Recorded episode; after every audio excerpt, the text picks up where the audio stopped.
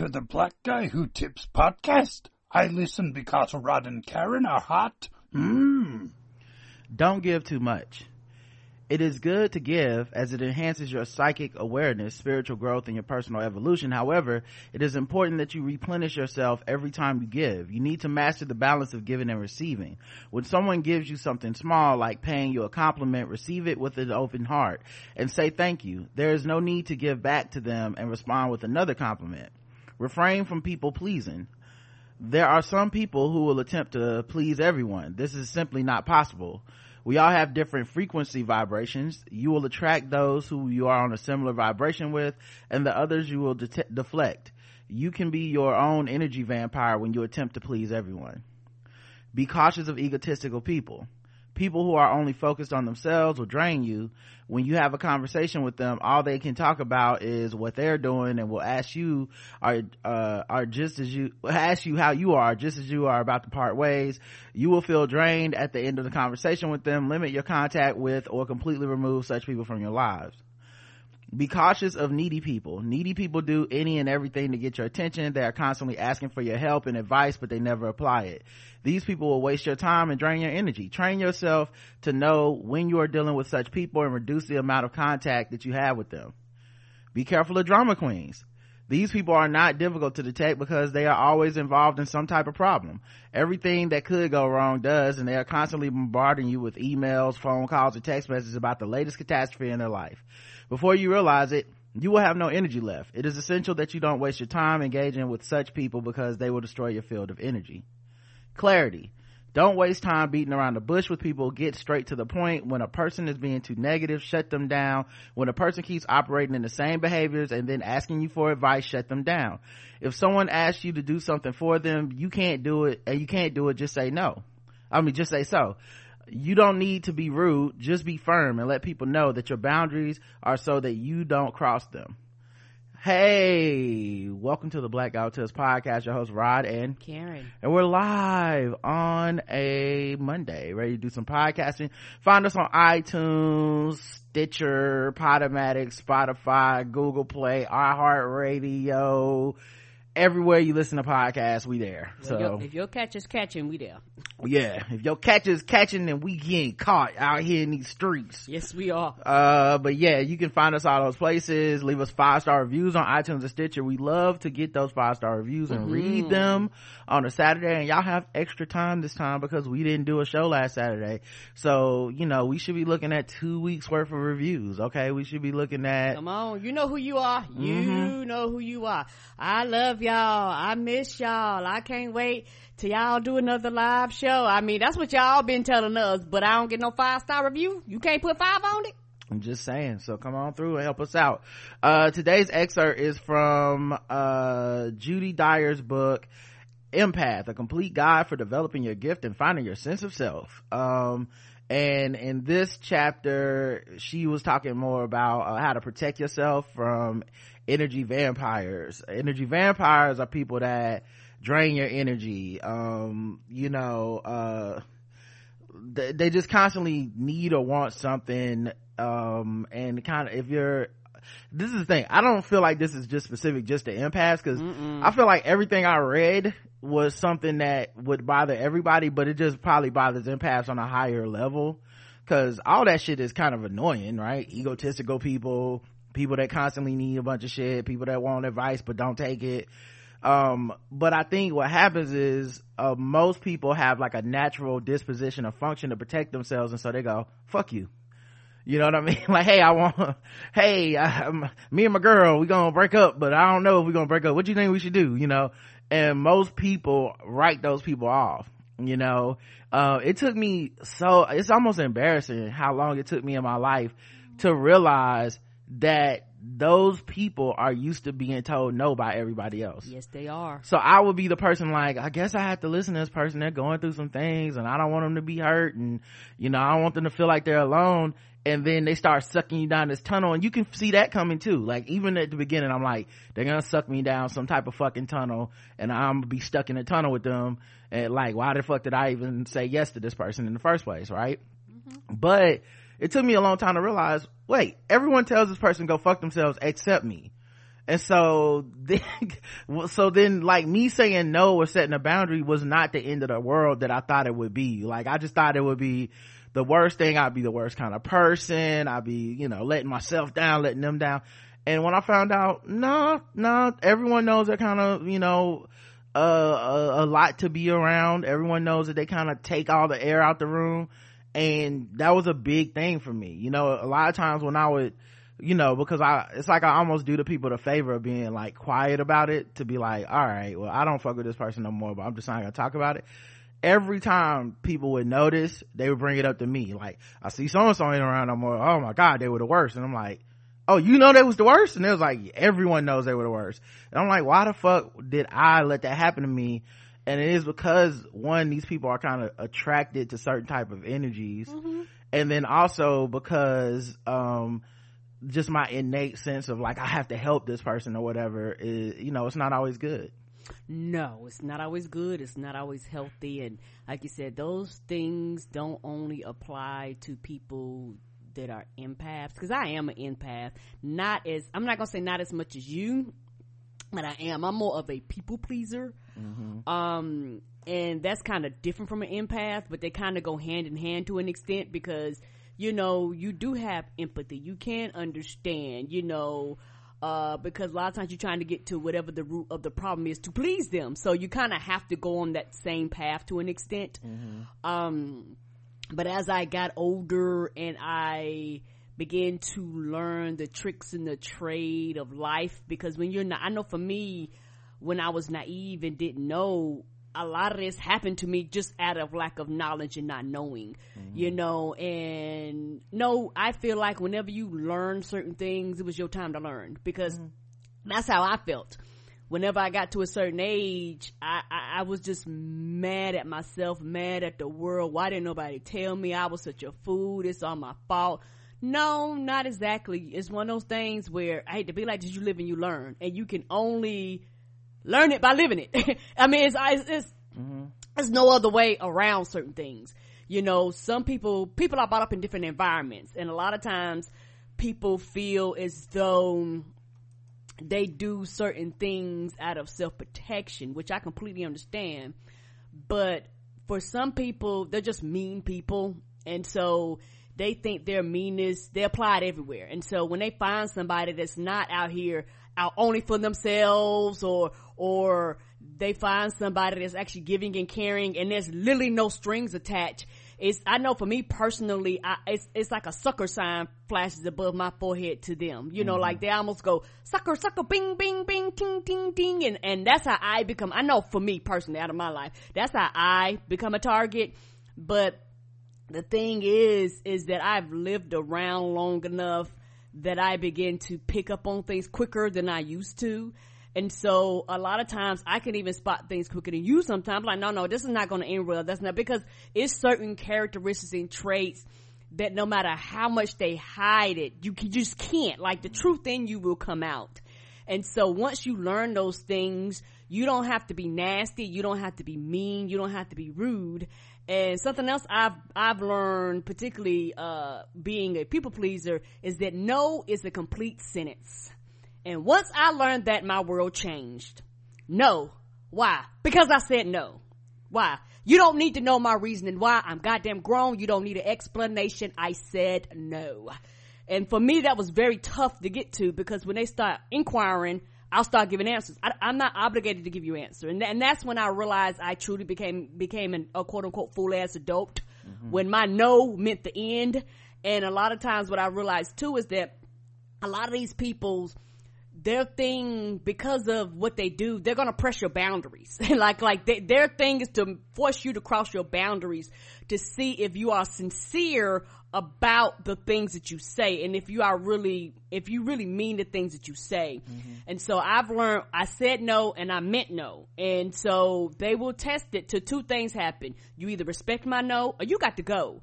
And a lot of times because it's human nature not to want to lose people around you and lose friends and things like that. But what i've realized about life is that people come and people go most people you meet in your life are not meant to be in your life forever. A lot of people, that's a hard concept for people to understand. Most people are in your life for seasons. The average person, they're gonna be there for a season and things happen, they move on, you move on, you grow apart, you know, and things like that. You can still become friends, your friendship might not be as close, but they are not an immediate part of your life for an extended periods of time. Most people aren't. There are very few people in your life that are in your in in there for the long haul.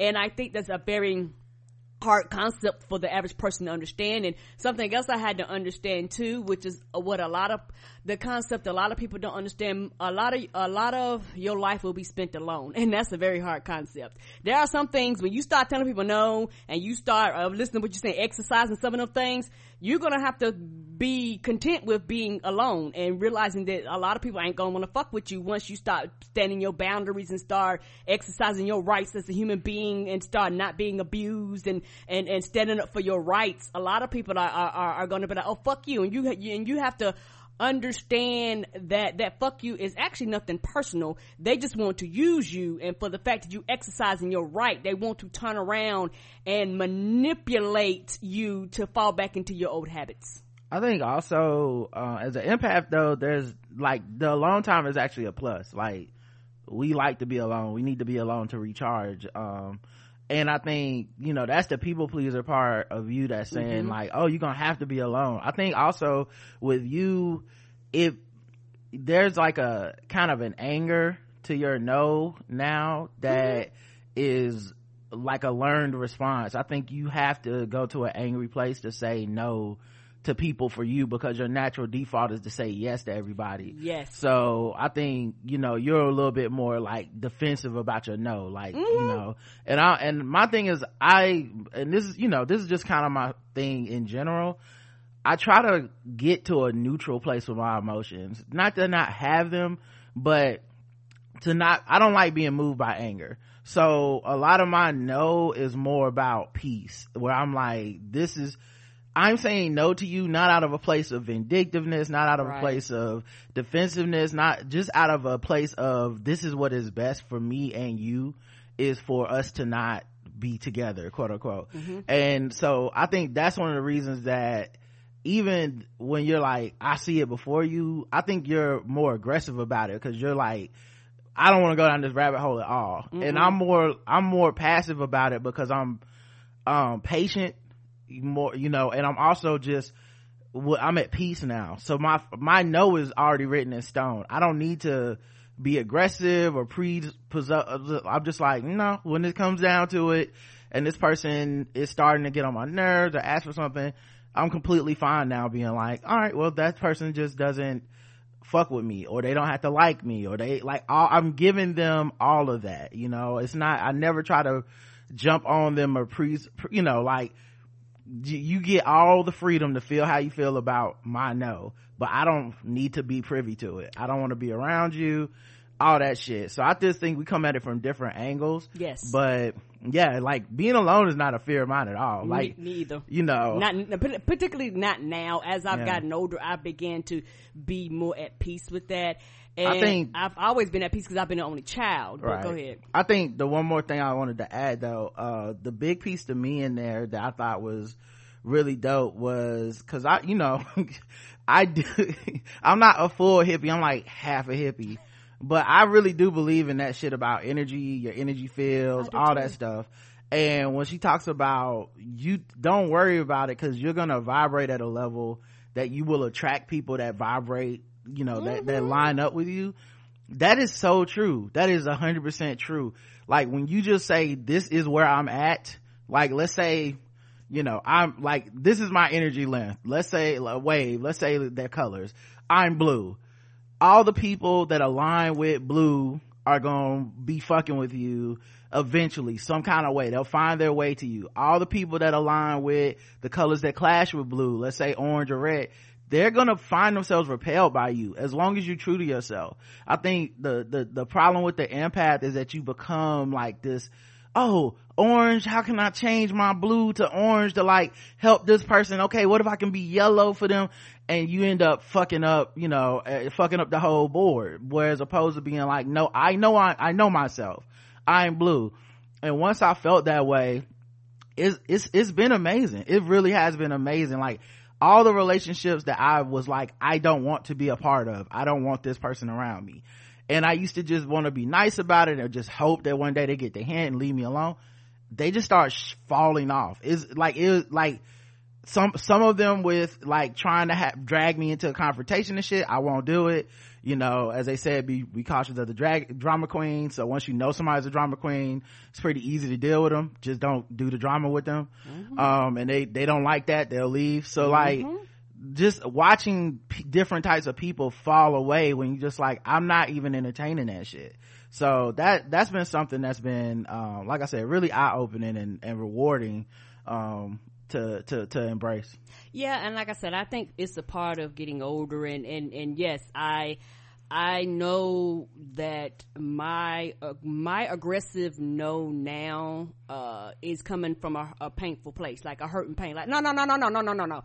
I know, like you gotta know yourself. I know if this goes a certain way, I'm gonna have an attitude. And because mm-hmm. I know myself, let's nip this in the bud. Let's not even go down. Let's continue to remain friends. Because right. if you cross a certain line, it's gonna be a problem. So no, I don't have to explain. If you don't like it, you got to deal with my no, not me. Yeah, I know. I say it with no judgment. Like, mm-hmm. I know, I know you since we were kids. So I know that you had to develop that no. And yes. your, your no has a rougher no to it than my no. Like, it's still a no, but your your no is like don't you fucking dare because you know the places you can go when you're trying to be like okay let me do this thing for you right. let me help you with that thing and it ends up you know becoming like a almost like an addiction or something that becomes out of control because mm-hmm. this person's needs and wants become ahead of your own ahead of your own happiness ahead of the household all of this shit so you've had to develop like an aggressive thing, you know, cause it's happened more than once. And right, so right. eventually it's just like, no, nah, I'm not for, it's like if, uh i don't know. It's like how if if you know krispy kreme will give you take you in into diabetic shock and you drive by krispy kreme and the hot now sign comes on you might get angry at the hot now sign as opposed to being like somebody else is just like i'm not gonna go in there. Yeah but if, if you know it's gonna like this could kill me it's like fuck krispy kreme yes. on every corner. So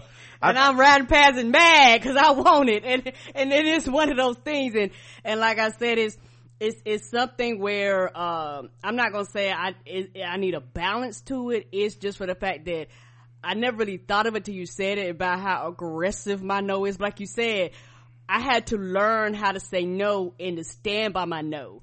And so and and because most people when you tell them no they're very understanding and they're not going to cross that line most most people most adults will be like all right and they're going to do something else but because i have been abused so much and i have allowed myself by not stay, sticking by my boundaries i'm like no no my motherfucking boundaries they mean something to yeah. me yeah absolutely and so for me i'm like no and that's kind of the end. We ain't talking about it. We ain't discussing it. I, I don't have to give you an explanation, you know, because I've learned over time, a lot of times the, the explanation is a way to take what I'm saying and manipulate it. Yeah. And kind of get to my heart because if somebody, come down. If somebody's determined to say, to not respect your no, they're, they want you to explain so that they can be like, let me tell you why that explanation is not good enough. Right. So if you're like, I can't do it Sunday, I have to work. Well, you can do it after work, you know, as opposed to just, no, I don't want to do it. Yeah. You know what I mean? And if that makes your feelings hurt or whatever, and not to mention, we inform these stories from our own insecurities. So a lot of times people aren't even thinking the manipulative bullshit that, mm like if they're a good person, yeah, no, they don't even mean it. But, so they don't even think that you're like they don't even have this other script in your their head mm-hmm. of Karen said no because she's a bad person, but then you inserted into into it. And the truth is, if they're thinking she said no because she's a bad person, it's their problem. And you see, and the, one of the reasons I think this happens more now, or at least it's have I we see it more it's because we've been subjected to so much manipulative social media shit. Mm-hmm. How many passive aggressive ass like posts and things do you see on a regular basis All of people time. saying, if you don't check on your strong friends, this, if you don't do this, this, if you didn't know I was going through a problem, then that's really on you. If you don't pick up the phone, you know, and they put all the responsibility subconsciously on everyone else because they they're afraid to take responsibility for their own lives. Mm-hmm. So so people read these things. You see these things. It silences complicity. If you don't post a black square on this day, you racist. If you do post a black square, but you don't link it to Black Lives Matter, you racist too. If you do that, like it's just like it's and so we get in our own heads and we start creating these narratives where I fucked up. D- am I racist now? I didn't post a black square. Am I, do I not care about trans women? I didn't, I didn't, uh, know it was national day yesterday. Oh my God. And so we now have been subject to some people who honestly are leading from a place of trauma with their discussion. Right. And so it gets into other, other people and you start to doubt yourself and all this shit when really that's not, to me, that's not a measurement, you know, but I think that's what happens and that's why your no is so aggressive. That's why I, it took me 40 years to learn how to be able to just turn and be like, no, I, I, this is my line in the sand. I'm actually fine with this, you know, cause as an overthinker and stuff, I had to be, I had to get all the way to the end point of, yeah, well, maybe I just won't be this person's friend anymore. Right. I finally told them, nah, and I, and I'm good with that. So yeah, it's, it's, it's definitely a thing, but, uh, yeah, I, I like reading this, it's short as fuck, but I like reading this book because little stuff like that i'm just like absolutely. Then it goes into like buying crystals and shit and i'm like i don't know. And uh and something else like the type of personality some of those personalities actually run in my family too. Mm-hmm. and because some of the personalities run in my family i've kind of been raised around those some some of these persons. Yeah. some of them i didn't find out till i was an adult mm-hmm. but some of them i actually grew up with. And so once you kind of learn those things you be, and i've come to the conclusion i will continue to say this. If I don't deal with something with a coworker or a complete stranger just because you're related to me, the behavior is the same. Mm. I don't give a fuck about us being family. The behavior is the same. If I will not put up with it with somebody outside of my family, I will not put up with it inside of my family because I'm looking at the behavior, not the relationship, not the ties, not the bonds, not the history. I'm looking at your actions. And mm-hmm. the actions are the things that matter more to me than who you are. Right. Absolutely. Um Butterfly in the sky. I can go twice as high. Take a look. It's in a book. A reading rainbow. I can go anywhere. Friends to know and ways to grow. A reading rainbow. I can be anything. Take a look, it's in a book. A reading rainbow. A reading rainbow. Rainbow. Alright, time to talk about coronavirus. Shit is real. I'm gonna do something a little different this time.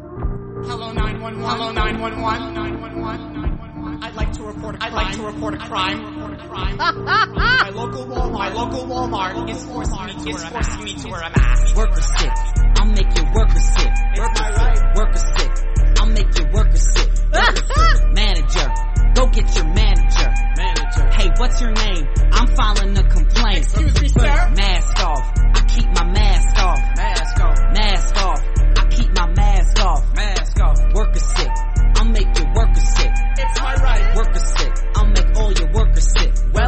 good morning, Facebook. Wait till you hear this.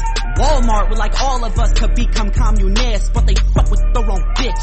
Cause I don't play that shit. I wrote a nasty letter to that corporate offices. We should all be throwing fists. Cause if not, then they win. So share this with your friends. If you're a proud American, I'm sick and tired of hearing all about this made up bullshit virus. We can't keep giving in. We got our immune systems. Damn, look at all these sheep Bully, the CDC. They should get that oh, facts like me from a biased Facebook feed Facebook. full of propaganda memes shared by my good friend Terry, who has credibility from her recent palm reading. While we making workers sick, we're making workers sick, cause that's my right. Workers sick, I'll make all your workers sick. Your workers sick, hypocrite, the biggest hypocrite. Biggest. I'll ask where all your parents while my kids snort Percocet. Percocet, mask off. I keep my mask off. Mask off. Mask off.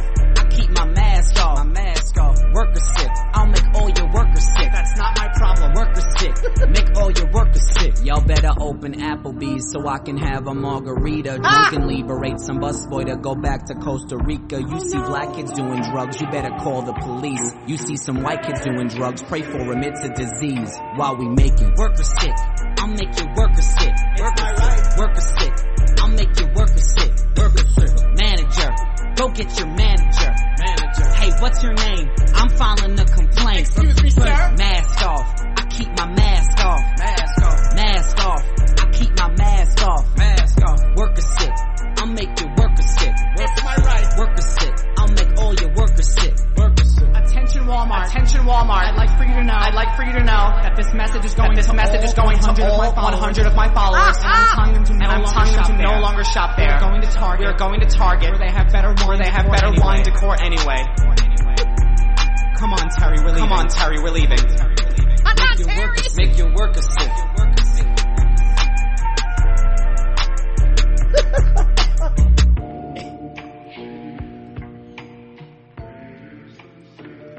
oh man That slaps. That goes. yeah eric d'alessandro uh, made that it's mask off remix walmart this called karen mask off remix That's flames. I, I saw this on social media last week i was like this is the greatest fucking thing i've ever seen in my life so Right.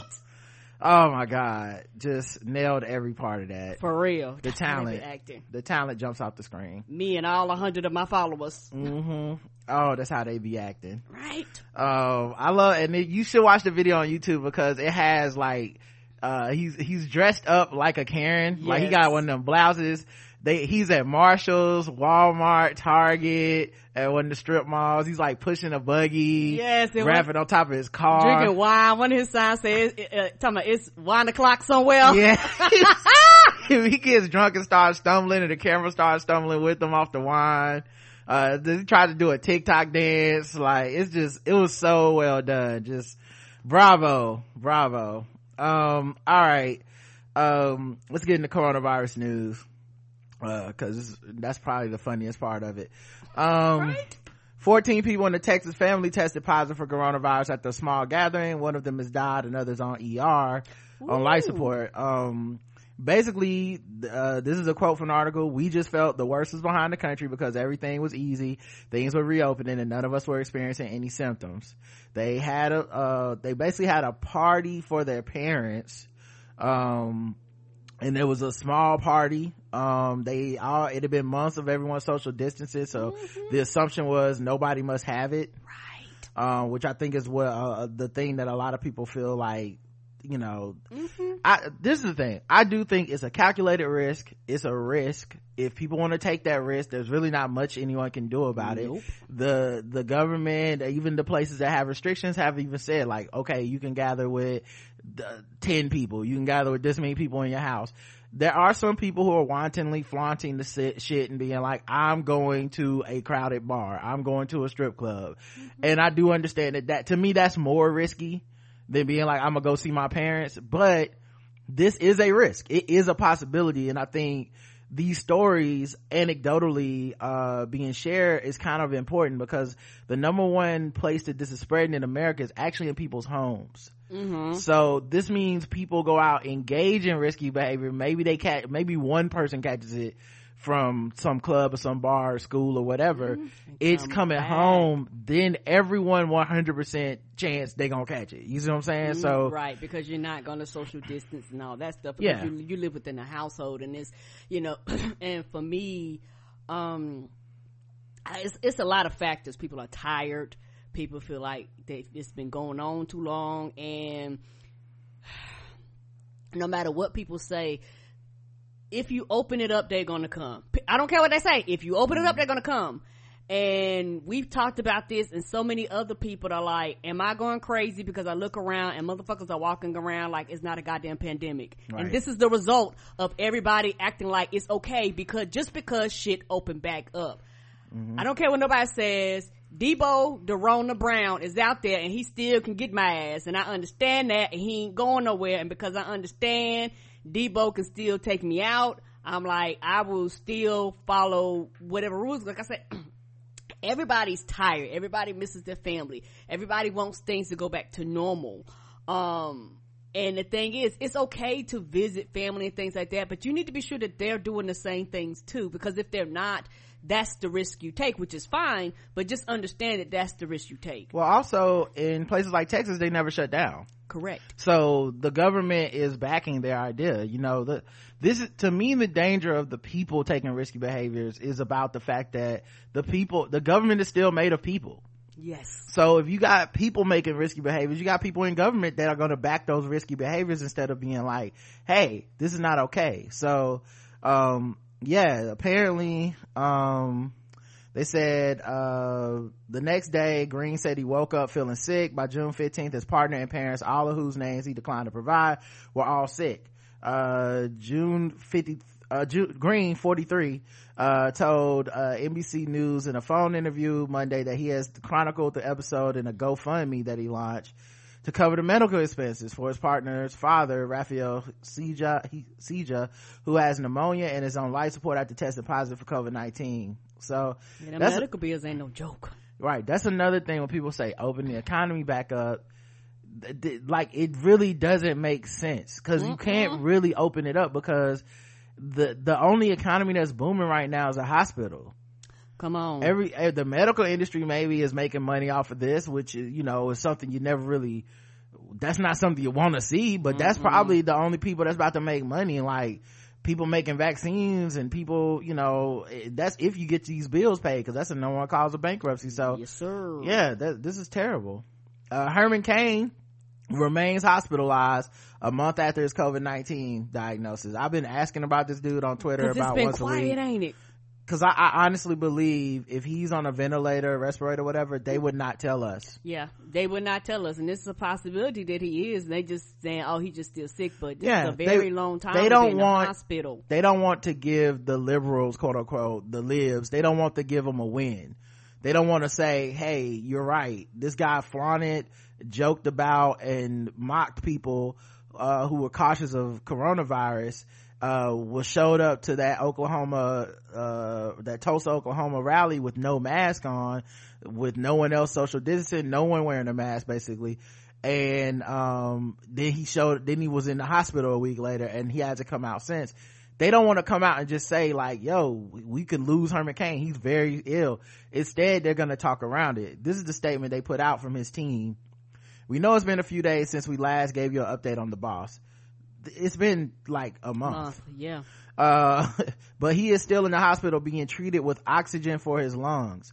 Literally, he could be on a respirator. Mm-hmm. I just don't, I don't believe that they would tell us. I, I mean, how can you? You won't tell us till he dies. Yeah, because, because this, and this is the, this is the thing that, that belief system is a death cult. Yes, it is. And I don't have to give them credit for doing their best. I don't have to acknowledge them. I don't have to be kind about this. Cause, cause, cause it would be one thing if it's a death cult for you. But it's a death cult for anyone who's come in contact with Herman Cain. Right. It's a death cult for his family. It's a death cult for if he goes to the store. Right. So it's, this is not okay to be like, well, don't worry about it. You know, it's just Her- Herman Cain just is trying his best. He just doesn't understand.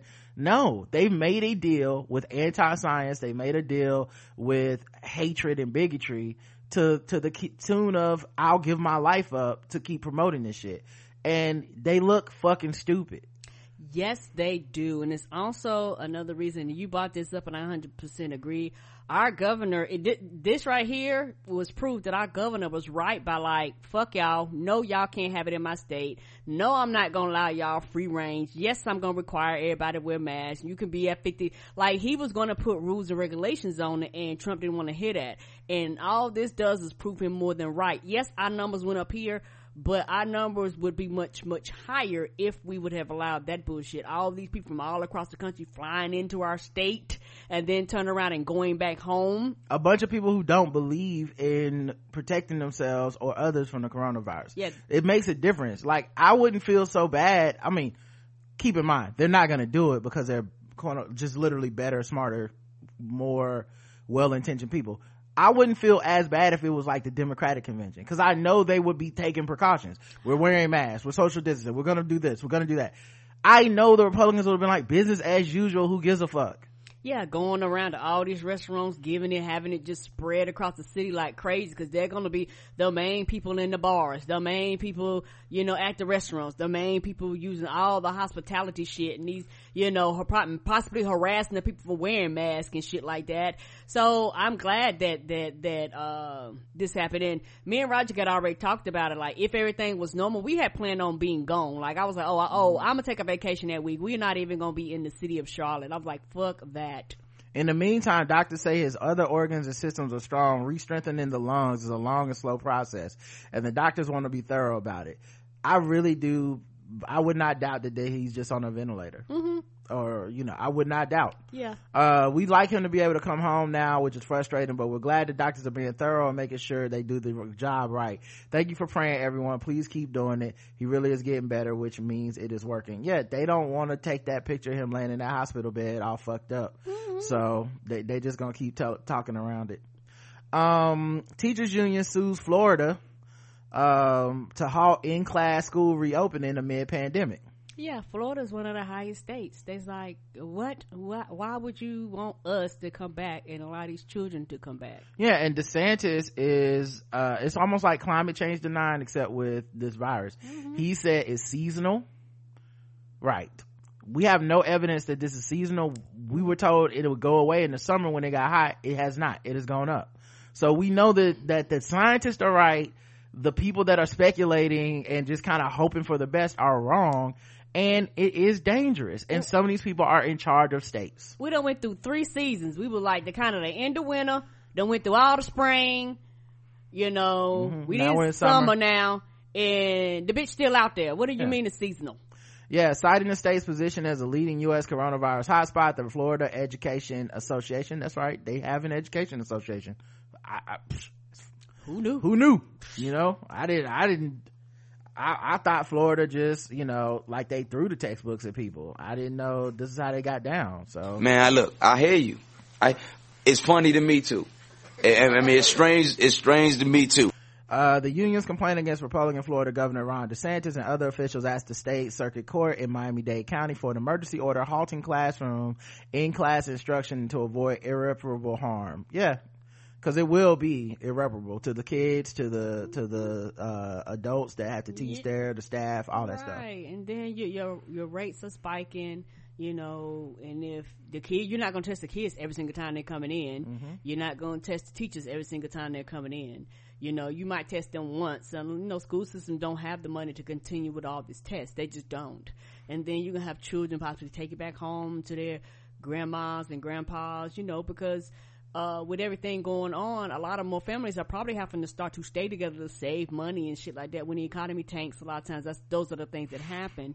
And so all you talking about is just higher numbers. Yeah, they because uh, the thing with Florida is they refuse to acknowledge that the coronavirus exists. So they actually want to open schools with no precautions. They don't want to change anything. They just want to open it as if it is a normal school year and sacrifice children, staff, and whoever like like you know let let let god sort them all out. That mm-hmm. yeah and, and the thing is is that a lot of people with privilege are not trying to fund it. They're gonna be like i'm not taking my kids the fuck y'all. My kids are not going to school. But if you don't have a choice because the economy's opening so guess what? Now you have to go to work. So somebody has to watch your kids you can't stay at home with them because everybody doesn't have stay at home jobs and a lot of them are black and brown people who have these jobs that you cannot do unless you do them in person yeah. Child hospital this comes at the same time as child hospitalizations child hospitalizations. From covid-19 surged 23% in florida. Yeah. And a lot of the, the the myth that this doesn't affect kids how do we know this? We immediately sent children home. So because children weren't actually in school we don't actually know Mm-hmm. And so when you kind of get them all this big ass petri dish called school, you know, cause, you know, codes and shit, codes and things like that break out in schools all the time. You know, one kid gets sick, you know, next thing you know, the whole classroom, like, it like, just naturally. So something like this, and particularly with your smaller children who don't really understand the concept of social distancing, they're gonna be all in each other's faces Cause that's what kids do, coughing on each other and shit like that and, and teasing each other. So you just, to me, it's just, I don't see this anywhere. this is with kids being at home not really in group gatherings this summer and these numbers have jumped up just because of the fact Florida is not shutting down. The They're not acknowledging anything. Um, they have a 34% increase in new cases among children in the last eight days. And then they have that 23% increase in the last eight days of hospitalizations of children. So this, this, this experiment that people want to run where they think the kids will be fine because kid doesn't affect kids the same that like you said we've been doing this in a controlled environment Mm-hmm. Saying it doesn't affect kids. Yeah because your kids at home. Now i know you're probably sick of your fucking kids. Right. and you want you know especially in a world where they're trying to make you go back to work you're gonna have to your kids got to be somewhere. Everyone kid not old enough to take care of themselves at home. You know even taking them to a daycare child center costs one it costs money but then two it is not necessarily safe. So this is a situation where we had a functioning um you know th- thoughtful government they'd be like no we need to do what we can to keep people at home with their kids. As long as the kids can. can't be in school the parents can't be at work. but instead it's it's cut the unemployment cut the evictions all this shit. Um speaking of which the next round of coronavirus relief is supposed to include a $1200 stimulus check and eviction extension. The problem with this is the eviction the evic- eviction um waiver that they had stopped last friday so if i'm not mistaken most people's rent one, it was probably due the second that shit, you know, they were like, okay, well, you ain't got all this rent money that for the last three, four months, go, you good, you gotta get the fuck out your house. So, uh, out your apartment or wherever you're, you're renting. But then two, um, the rent comes due in about four, five days here. They're cutting it to the wire with the Republican proposal, which is what this is a part of. I guarantee you is not good enough. It's gonna have some bullshit in it. Democrats are gonna have to like fight tooth and nail.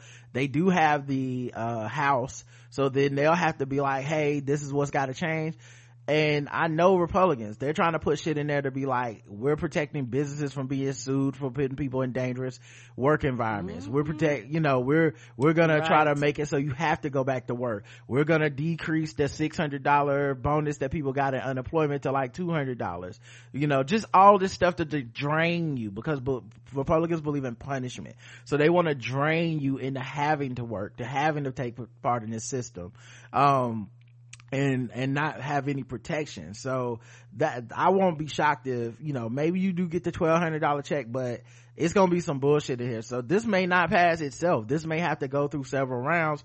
While people don't have time and the eviction crisis is gonna be ugly because when you're talking about the majority of people like we're talking about percentage wise of people that are that rent you're talking black and brown people Yes. so when we're talking about the eviction uh uh waivers and stuff uh moratorium being lifted you're talking black and brown people on the fucking street. Also the same people that have to work front line of a lot of these uh they're essential workers. They aren't getting paid much or extra for doing being essential workers. And then boom you get hit with something like this. So you know this and there were 25 million people that were receiving unemployment with the $600 weekly bonus um yeah this Yeah. this is gonna get worse And what's fucked up it's a system that you that I paid in. You you my taxes didn't goddamn incre- decrease. People pay into the system. We that's the purpose of you taxing everybody. So why are you not giving me the money that I deserve so that I won't get put out on the street? Because the thing is, they were saying when a lot of these evictions kick in, they said is is possibility it'll be worse than the Great Depression here in, in the United States with the amount of people that's going to lose their homes, is going to It could lose their be- apartments. it could be up to 40 maybe 40 million people could get evicted that's a lot of people. And then that the homeless crisis would be astronomical there's not enough homeless shelters and stuff in america to do that. This is why the reopen the economy how? I don't have a home to go to off of work. Like what am i living in the mcdonald's? Like this is like it's just god god god help us for you know letting these motherfuckers be in charge. The, everyone who told you that it didn't matter everyone who said voting's not Third important there's no difference all that shit don't trust them punch them in the face. Fuck them they Don't. they really really really fucked this up. Don't trust them at all. And because and the and the like obviously republicans everyone doesn't fuck with the republicans right? That's the reason i don't really bring them up much is because who the fuck listen to us that goes well the republicans got a good point no this is pretty much a clusterfuck of uh whatever. But the thing with the republicans is we know they exist and will continue to vote. They don't give a fuck. They don't care who it is. As long as it's red they will pull the lever. So then you got to look at the people who are supposed to be on our side and be like get your shit together. Yes, yes, get your shit together. And it's gonna be one of the things where uh vote. Vote, vote, vote, vote, vote, vote, vote. I mean, how you gonna mail in a vote when you ain't got an address? Like, is this is gonna be completely fucked up. Voting, the time for voting is still for three and some change months, a hundred days away. And in addition to that, the, the motherfucker gets to stay in until January.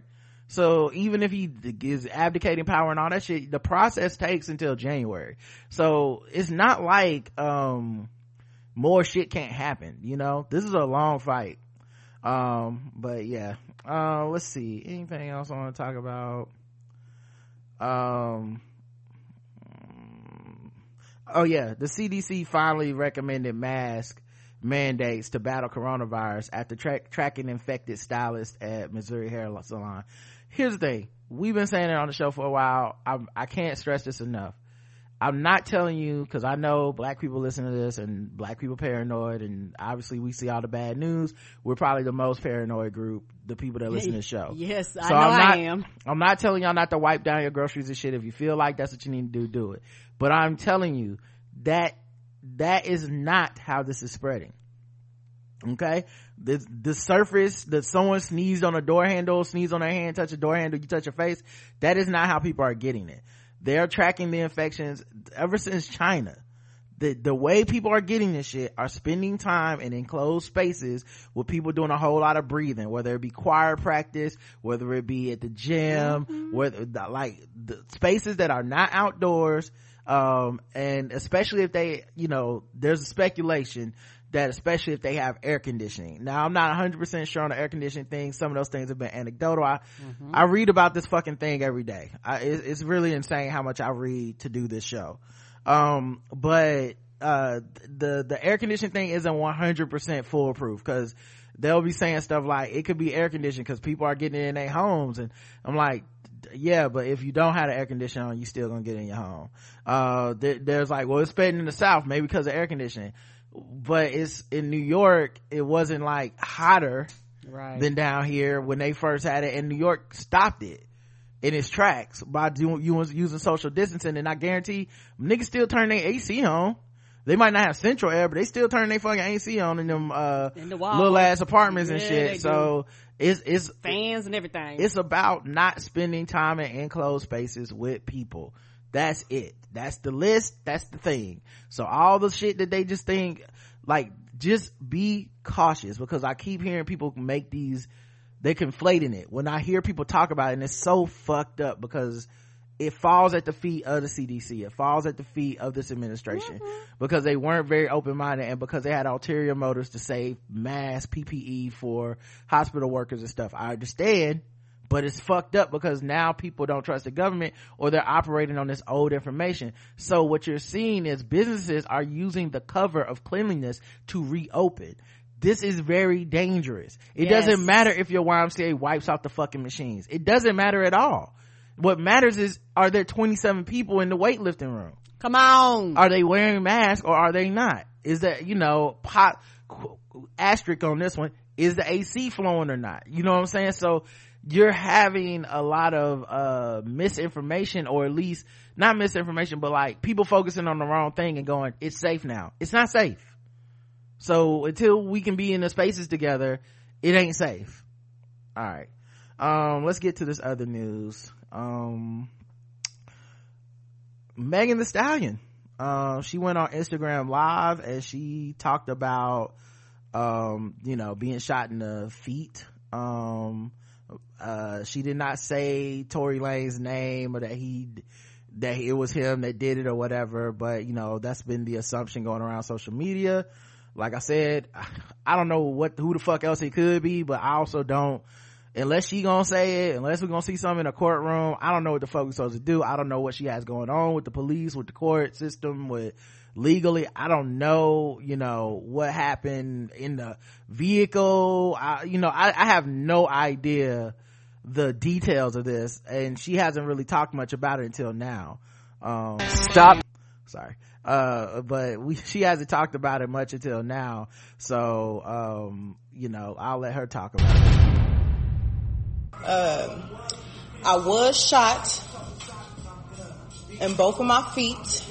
Okay this is another thing i gotta say about megan Thee stallion and it's not just her it's really all these uh like instagram people the the, the famous rappers and stuff. Um it is wild how presentable they have to be on point because like i would have understood if we turned this video on and for the first time ever megan had her hair wrapped up was laying in the bed was wearing like a house But coat it's about that image. and was like listen, uh, nigga, i got shoot- shot in the feet you shoot me in both my feet, ain't shit getting done. Right. Like I would have understood if she was had crust in her eyes and was like, listen, but it's like the Instagram game is so like high wire for these type of folks. It's like, you got to be presentable. You got to like, we Yeah. expect you to be on point even with two shots in the foot. You know, only person I've really seen kind of shirk it is uh, Cardi B. She the only one that go on there sometimes and just be like, I don't give a fuck. This is what y'all getting today. I feel like talking in my house coat, but I just imagine her having to get ready. Like, let me put my jewelry on. Let me get my hair up. Let me get my makeup right. Too let me get my effort. dress. You know, let me get these titties squeezed up. All right, listen, y'all. This what happened.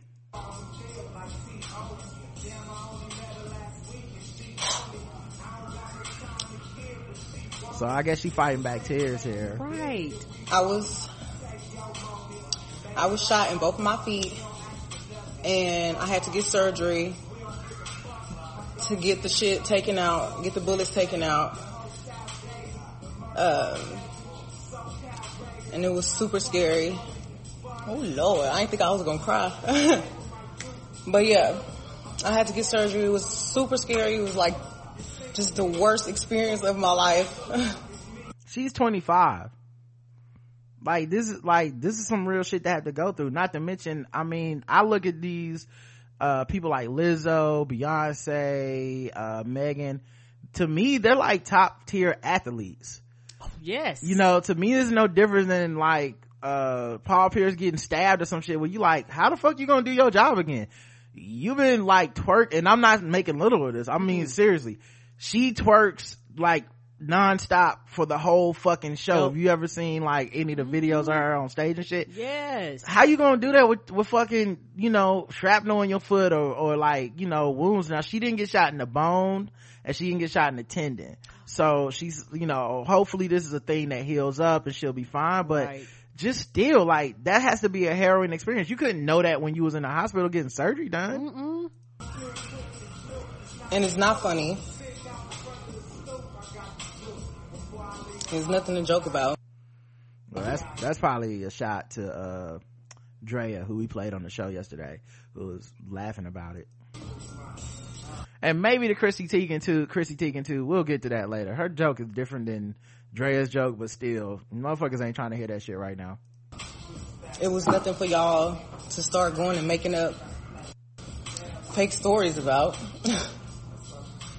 I didn't put my hands on nobody. I didn't deserve to get shot. I didn't do shit. I'm like, Cause of course, that's been the thing that everyone's been speculating. Oh, she got shot in the feet, uh, by Tory Lanez. It must have been because they was doing something to him in the car and he shot them, shot at her. you know, she beat him up in the car, something, you know, cause it can't just be that, you know, the thing that happens in a majority of, uh, cases when Yes. there's violence against women like this, where there's not a thing a woman did. The, like, She was men, just a woman. men men have access to weapons men uh, have out of control angry emotions men have been validated even the process of uh, going she must have did something what's the other side to the story is kind of part of the par- process of invalidating her because we're never going to assume that something just happened to her unless uh, the dude comes out and confirms i just did it for no reason which how many times are people gonna do that? Like very rarely is someone going i just shot the motherfucker for no reason. Like it's always gonna be something you know? And and the thing is we will accept any reason. She disrespected me. She talked differently to me. She uh she said she wasn't gonna fuck me. She picked on my height. Whatever it is it's gonna be some kind of thing where, where people are gonna go i kind of see his point regardless of just you know whatever Like,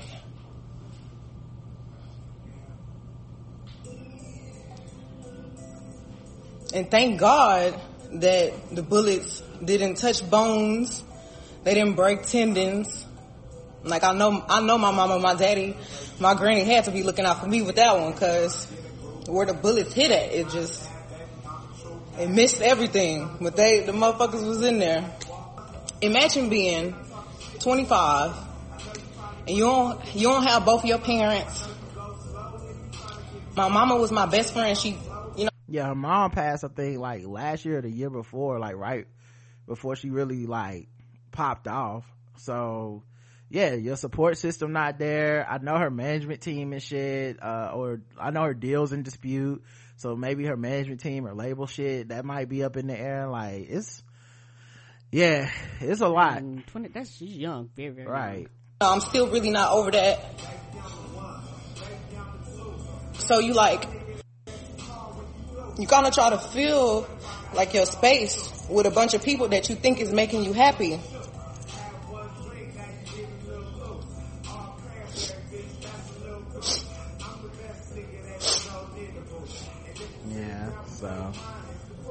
I think she was about to like basically trying to fight back from crying. And i mean because you gotta think about the trauma of being shot like that. And then the other thing too um in this situation um and i've been saying this a couple years now you know particularly with black women right? Particularly with black women for me.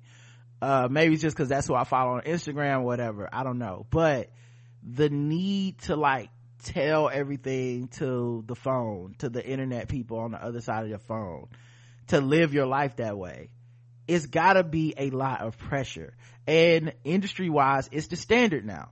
So you can't not do it really. Like there's very few of these people that go through shit. And i'm you know i mostly just care about young black women in this situation. Not that young black men aren't going through it but you just don't see as much. And we don't share in this type of way. We don't need to be vulnerable and all this shit you know.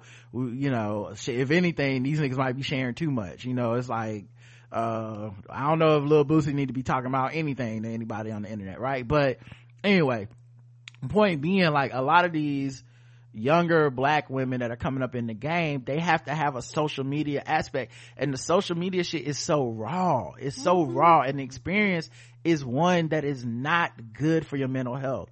I was talking to um on twitter virtually. I was talking to uh Noname last night.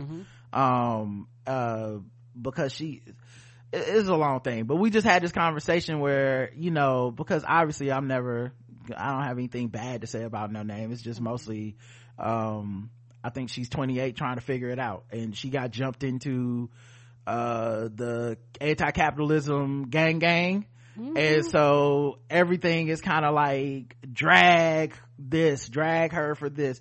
But come on log in talk bad about this person for us so we can applaud you on the back and say how much mm-hmm. better you are than these other people and shit. And you know she's you know and you can tell you know like and i think one be radical that's fine. But being radical isn't necessarily the most popular stance. You're gonna always No. have people that disagree. You mm-hmm. always have people that think you're coming out of left field. And also you're gonna have to interrogate your your own desires all this stuff. Anyway this is this is not about me and Noname. This the point i'm making is i didn't at her this was not a discussion i wanted to have with Noname.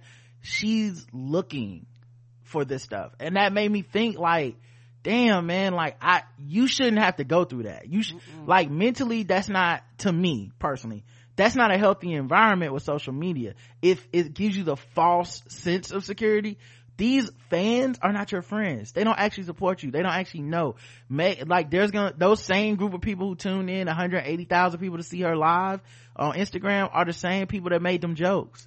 Come it's on. the same people that had these memes. The same people that talk you know like like it's the same people that lost her humanity because they see her as a celebrity and not a person Mm-hmm. they see her as an icon to be identified with but not a person to be humanized and because of that you have like this where she's on the verge of tears and this is the first time i've actually seen some of these people take it to a level of being like oh my god her like this really happened to a, a person Right. um, even the people uh, that quote unquote had her back by attacking the people who made jokes and shit a lot of that wasn't genuine. It's still them saying through the lens of me you know by which uh you know why come as a black woman this gotta blah blah. It's not it's not them being like why are y'all doing this to megan? Just megan. Like why are you doing this to her this is fucked up it's you're doing it to me vicariously by doing it through her which is still another level of fetishization that we go through with the celebrity culture so it's it's been interesting to see like this be the thing that kind of broke the wall for some people. Now it's been only been an hour or two since this video's been out, so maybe motherfuckers gonna go right back to jokes. You know, make Tory Lanez might finally say something and they, people gonna, I don't know, you know. I did see a couple idiots that tried to f- be like, well, what did she do and shit like that? And people, you know, it's the t- typical, you know, people jumped in their shit online, all that stuff. But yeah, man, I, I just wonder what the cost is of feeling like the fact that she had felt like she had to make this statement. You know what I mean? Like, and this isn't like the old school days where at least if something happened and a celebrity needed to talk about it, okay, let me find a media outlet, maybe find an interviewer, mm-hmm. let me find a time and a program to go on. This isn't happening anymore. Now you just turn on the camera, it's you and the people.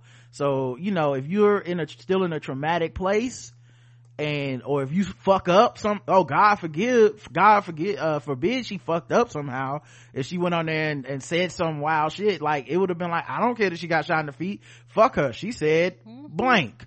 You know she said something colorist or whatever. People be like fuck everything about this situation. So i don't know. It just made me think about all that pressure what do you think about it It's a lot. Uh, what I realize is that uh, for older people that have a tendency to judge younger people, we didn't grow up in this. We were allowed to literally live majority of our lives offline. Most people of a certain age, you've lived more offline than online.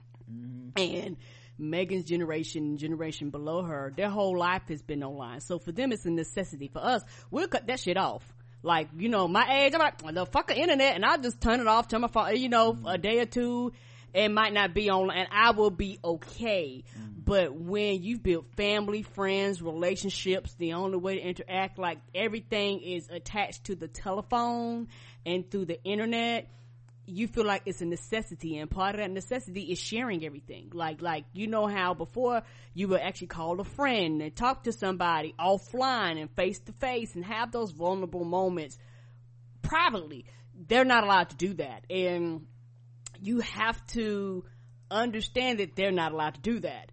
And so the shit that you went through privately and come out publicly a different person or you worked your way through it or you dealt with it outside of the spotlight and then came back. So you were able to articulate yourself better have a clear mind. Like you say they're going through something traumatic and just flipping and just actually just talking and spewing which is fine but there's a time and a place for that. This is why like one of the big realizations for me what like a few years ago was oh everyone's not necessarily impacted this is how i learned was through like people i think listen to the show and they're like um like i don't think they consider it you know when i'm like nah I don't, see this person as just a celebrity they, they gotta be a person they gotta be a person you know what I mean? Like they can't just be this person out here for me to hate that symbolize a bunch of shit. Like on some level, they have to be a human being to be any of this shit. Yes. And people don't really like that level of analysis, um, because when you do that, you kind of take something away from them. yeah Cause you don't make it as simple as black and white, hate and love. Megan is kind of lucky at this point cause almost everybody loves Megan Thee Stallion. It's cool to like Megan Thee Stallion. She hasn't made it over that hump to like a, um, Beyonce, uh, Nicki Minaj, like where you become what people consider like an icon. And once people consider you an icon, somebody that is immutable, somebody that will be there, then they start erecting the, you know, the, the chains to pull the statue down, right? That's, Yes. that's when the next phase kicks in. Right now she's on the up. So people like her and there's sympathy for her that wouldn't be there if you know uh, 10 years from now they might not be there Yes, and it's also uh, one of the things too, particularly being a black woman. I'm very, you know, sensitive to her and her response and things like that. You know, because I I, I can, re- you know, not quote unquote relate, but you know, I just have compassion just being another black woman. that's human i think that's the first level of most that's how most people's empathy works i'm in the group. So if i'm in the group that's why you see people describe what happened to megan and they have to take they take the big they extrapolate to the bigger picture of domestic violence which we don't necessarily know this is a domestic are they dating? This is a domestic situation. Don't know. so i you know but they extrapolate that. The same thing happened with cardi b with offset and they extrapolated out to domestic violence and abuse and all this shit. And it's like we don't actually know that this situation is all those things and if the person inside of the thing doesn't say it or recognize it or doesn't at some point go well that was you, you're really gonna have a hard time saying that that's not you just projecting onto it right? Um and so that's kind of the thing with this where there's a lot of projecting going but it's projection coming from places that you know are valid places. So people are gonna extrapolate this out to violence between black men and black women domestic violence romantic violence like they're gonna extrapolate but i don't know what the fuck really happened because she's not talking about it yet um no. and like i said they can have empathy for her now Well, you know i hope it continues I, I wish people could i wish people could see the connection between empathy for her and empathy for people that you don't necessarily like but i don't think Yes. most people are gonna make it to that no. Speaking no. of which, Kanye West reportedly went to the hospital for his anxiety after apologizing to uh his wife. I'm glad he did. Yeah. So um I'm not gonna front this last trip that he's been on, uh this manic episode, which I you know, his wife has come out and confirmed that. Um I, honestly I, I was worried. I thought he was gonna like do something. Like harm himself, his family, something like that. I really this one was even I mean it might not even be over, but this has been to me scarier than the shit he's done in the past. Right. like and i and i you know and, and the the thing that people people try to neatly put him in a box and i just don't think he fits in the box. Um uh a lot of the shit that he says that is conspiratorial republican alt-right talking point shit is stuff that is um we know for a fact that people that are mentally unhealthy are attracted to those things. That's how they get that following on the internet. That's why you have you know the proud boys and the the, the fucking school shooters and all this stuff. Like pe- they are attracted to this shit. Um and there are black people over there that are attracted to that shit too. I don't put the whole thing on his mental health. I don't know. I just know that he wasn't always talking like this. No. I, I I've done it before. I don't remember the episode, but I remember one time I actually just started the show off and I just read what must have been 10, 15 minutes of lyrics of Kanye West where it's like this is the direct opposite of everything he's been saying his whole life. You know, I've been working on a slave ship. They, you know, like, um, you know, all the, you know, uh, all the stuff about, um, racism in his early lyrics and all this stuff. It's like, so his mom died something happened. I know he had a long depressive episode. I know he had you know after 808 heartbreaks i know he goes off his meds to make music. Um and then i saw a thread on twitter where they were like yeah see it's a conspiracy. He only does this to promote his albums. He doesn't do that. i was like if you it's not a conspiracy. He stops taking meds to make music. Guess what happens it. when you're done with the album? You have to promote the album. So guess what that means every time he got a project coming out he's probably off his meds and he's doing the promotional run off his meds. And that's when he says shit that we're like what the fuck happened to kanye? And now i'm not saying you have to like him. He needs to be redeemed blah blah blah. I just thought the one place we should all be able to agree on is that he probably needs some type of medical mental help. That's it I'm not, I don't know, I can't separate the line of what what is him cooning and what is the the manic i don't That's know any of that. job. i'm not not my job. Don't know this man in real life. Mm-hmm. don't you know maybe he's secretly been this way the whole time. I don't fucking know.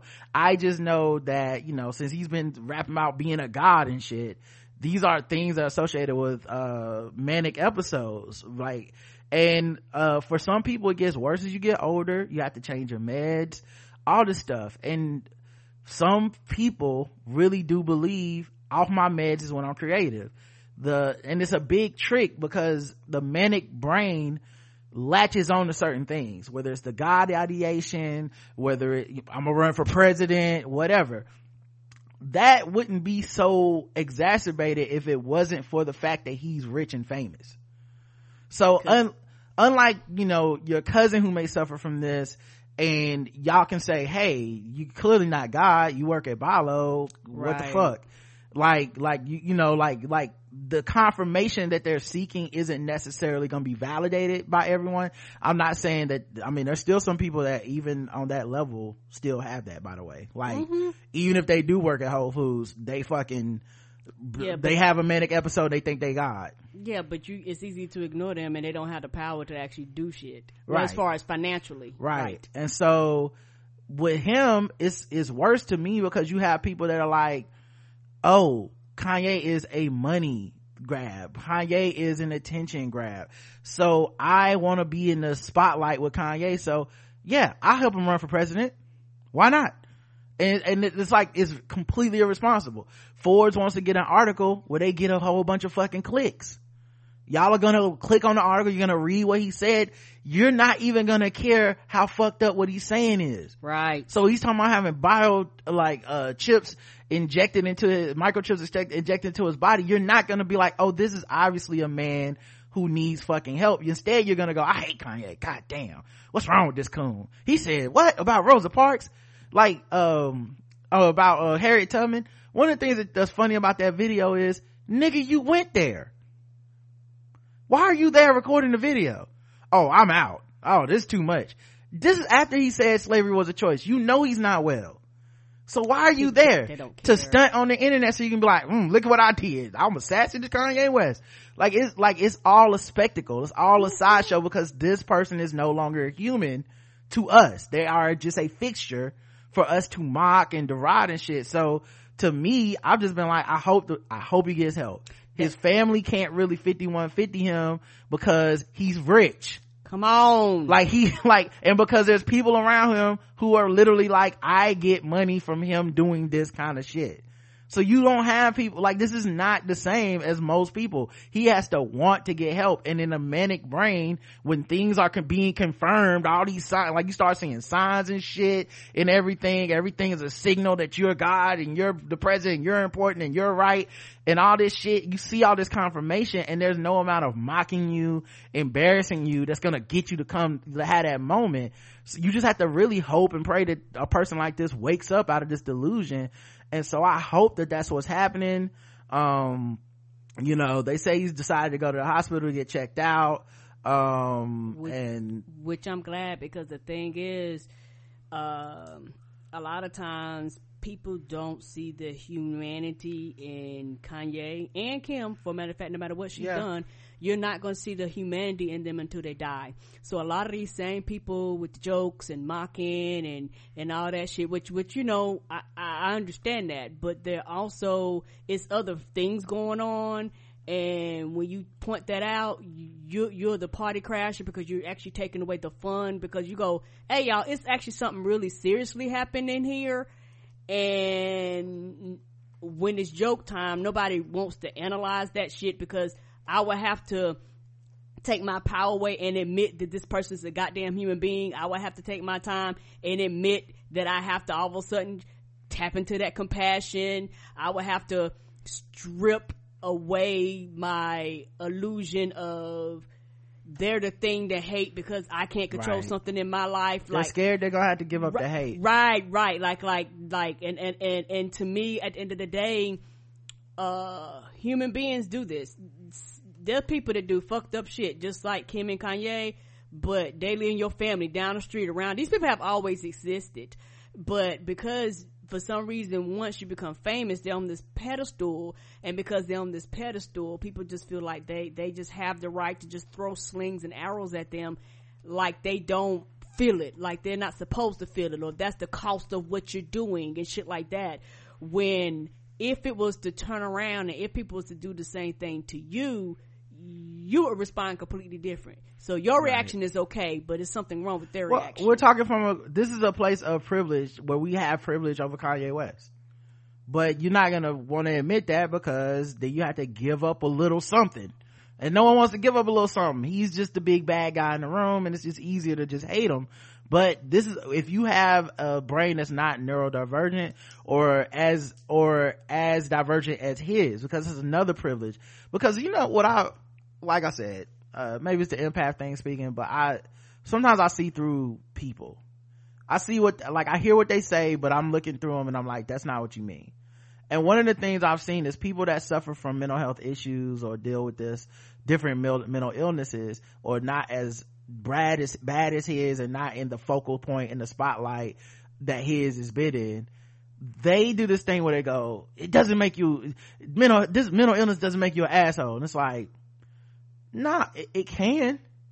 It might not make you an ass. Maybe you've been lucky enough, or maybe your assholeness has been enough for people to forgive because you're. It hasn't been as bad as this right. but it can that's the problem you know oh it doesn't make you racist it can make you say some racist shit i've seen it so so it's like it's like people like they want to put a box on it and be like no it can only do this thing that's the fucking thing about mental illness one it's different for every person. Right. two there's all kinds of shit we don't understand about it. And it's not as simple. That's why when i you know i'm i don't ever mock it online but a little part of me just scoffs when i hear people say shit like you check on your strong friends or check on you know like uh or you know uh if people would just uh would have reached out to this person they wouldn't have committed suicide. You don't fucking know. That's the thing. You don't know everyone's brain is fucking different from the uh, the next person. So we actually don't have a foolproof way of just putting people in a bubble and saying here's a set of rules. It will always work. You could be on your meds and actually still have a manic episode because your meds stop working. Your body gets used your body brain chemistry gets used to a certain dosage and you have to up the dosage or down the dosage. There's if you watch one of these fucking commercials for these these medicines the side effects, Effects are crazy. are, are even sometimes more deadly than than the, the fucking disease. It's like one of the side effects of, of mood enhancing drugs drugs that are supposed to stop you from depression. One of the side effects is often depression and suicide ideation Hallucinations. so so like this is just not the neat thing that people want it to be. And it's okay to just back off to opt out. I don't know you know what i mean i hope he gets some help i thought we could just mostly agree on that but there just seems to be this what's gonna happen is because people are so fucking fake if he harms himself or his family or something, mm-hmm. then you'll see the motherfuckers jump out of nowhere to be like, you know, we don't take mental illness serious, Yep. especially when it's happening in the black community. Fuck you. How y'all lock up this black man? Right. Like it's always after the shit is fucked up that we go, uh, you know what? Maybe we shouldn't have been just laughing about the shit or just being like, I don't give a fuck what, it ain't no excuse. It, it, right. It's no excuse until it's unexcusable, right? Just, I, I just think people could opt out of it if they can't, you know, leave the shit there cause something is going on with the dude. He ain't always been like that and I'm just happy he's getting help. I hope he stays with it Same. um and honestly man like on a, a not joking just a serious level i don't i'd rather lose a musician you know? I'd rather just be like okay so he never gonna make dope music that i fuck with again but he just be healthy then then to be like selfishly like i hope this album slaps you know what i mean? Like this shit is serious. Like i maybe i'm just getting older but like i said I, this shit was so out there i was just really like i hope this motherfucker doesn't kill himself or something because it like that anyway glad he's getting help. Um Draya Michele may have gotten dropped by fenty because those comments you said about Megan Thee Stallion. Oh shit. yeah because you know um obviously rihanna's a survivor of domestic violence and stuff like that. So her even if it wasn't a domestic violence situation Draya's joke was definitely Yes. about domestic violence and making light of it. She put out that tweet later to say, "Oh, yeah, I wasn't making light of it." Blah blah blah. Well, Fenty's unfollowed her on all the um, social media, and they've taken her pictures down from all the accounts because she used to be an ambassador for Fenty, so she might have lost that shit. Lost that money, my nigga. yeah, you out here playing. Like I said, you out here uh shooting and you fuck around and shoot the wrong person. All she had to do was just thirst trap on the ground. That's it. and leave. Just that's it. You didn't it wasn't a long list of things that we go to Draya for. It was mostly just oh what she got on on the instagram today. Oh my god. She's so fine blah blah blah. She just couldn't help herself man. And that shrug really just killed the whole thing in that video because it really was them being like this is kind of fucked up and her being like oh and was like okay so Yeah, that's what and- rihanna gonna say Right, and the thing is, Rihanna got some power because I know people still use Snapchat, but a lot of niggas left Snapchat and they didn't come back when Rihanna was like, "Oh, what you think this funny? I won't be over here no more." well you know Draya i mean rihanna is a black capitalist so we supposed to hate her I don't. but somehow we don't because she's not Beyonce. I don't know the rules. Uh, anyway, I, I don't uh, hate her. Speaking of which,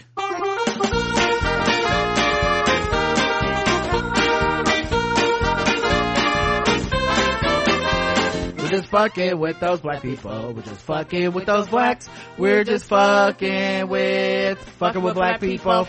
That's right, y'all. Time to play the game we all hate to play. It's fucking with black people. The game that goes all around the globe, finds different articles, make us feel fucked with. The weird side point scores from 0 to 100, intervals of 25. Today's contestants, everybody. Alright, let's see who's fucking with us. A record number of black women is set to run for U.S. Congress. hmm um uh elliot is one of at least let's see there's at least 122 black or multiracial black women who filed to run for congressional seats in this year's election. This figure has increased steadily since 2012 when it was 48 as the primary season draws to a close nearly 60 black women are still in the running uh, people are becoming more comfortable with seeing different kinds of people in Congress. You don't know what it looks like to have powerful black women in Congress until you see powerful black women in Congress, said Pam Keith, Navy veteran and attorney who's running for the, in the Democratic Party for a Florida congressional seat. Uh, black women are nearly 8% of the U.S. population, but 4.3% of Congress, according to a report by the Center of Women in Politics and Higher Heights for America. So, yeah, I love it. Because one black women are the backbone of the democratic party the most faithful vo- vo- voting bloc uh, in the democratic party and they're just not enough at the head of shit in the democratic party.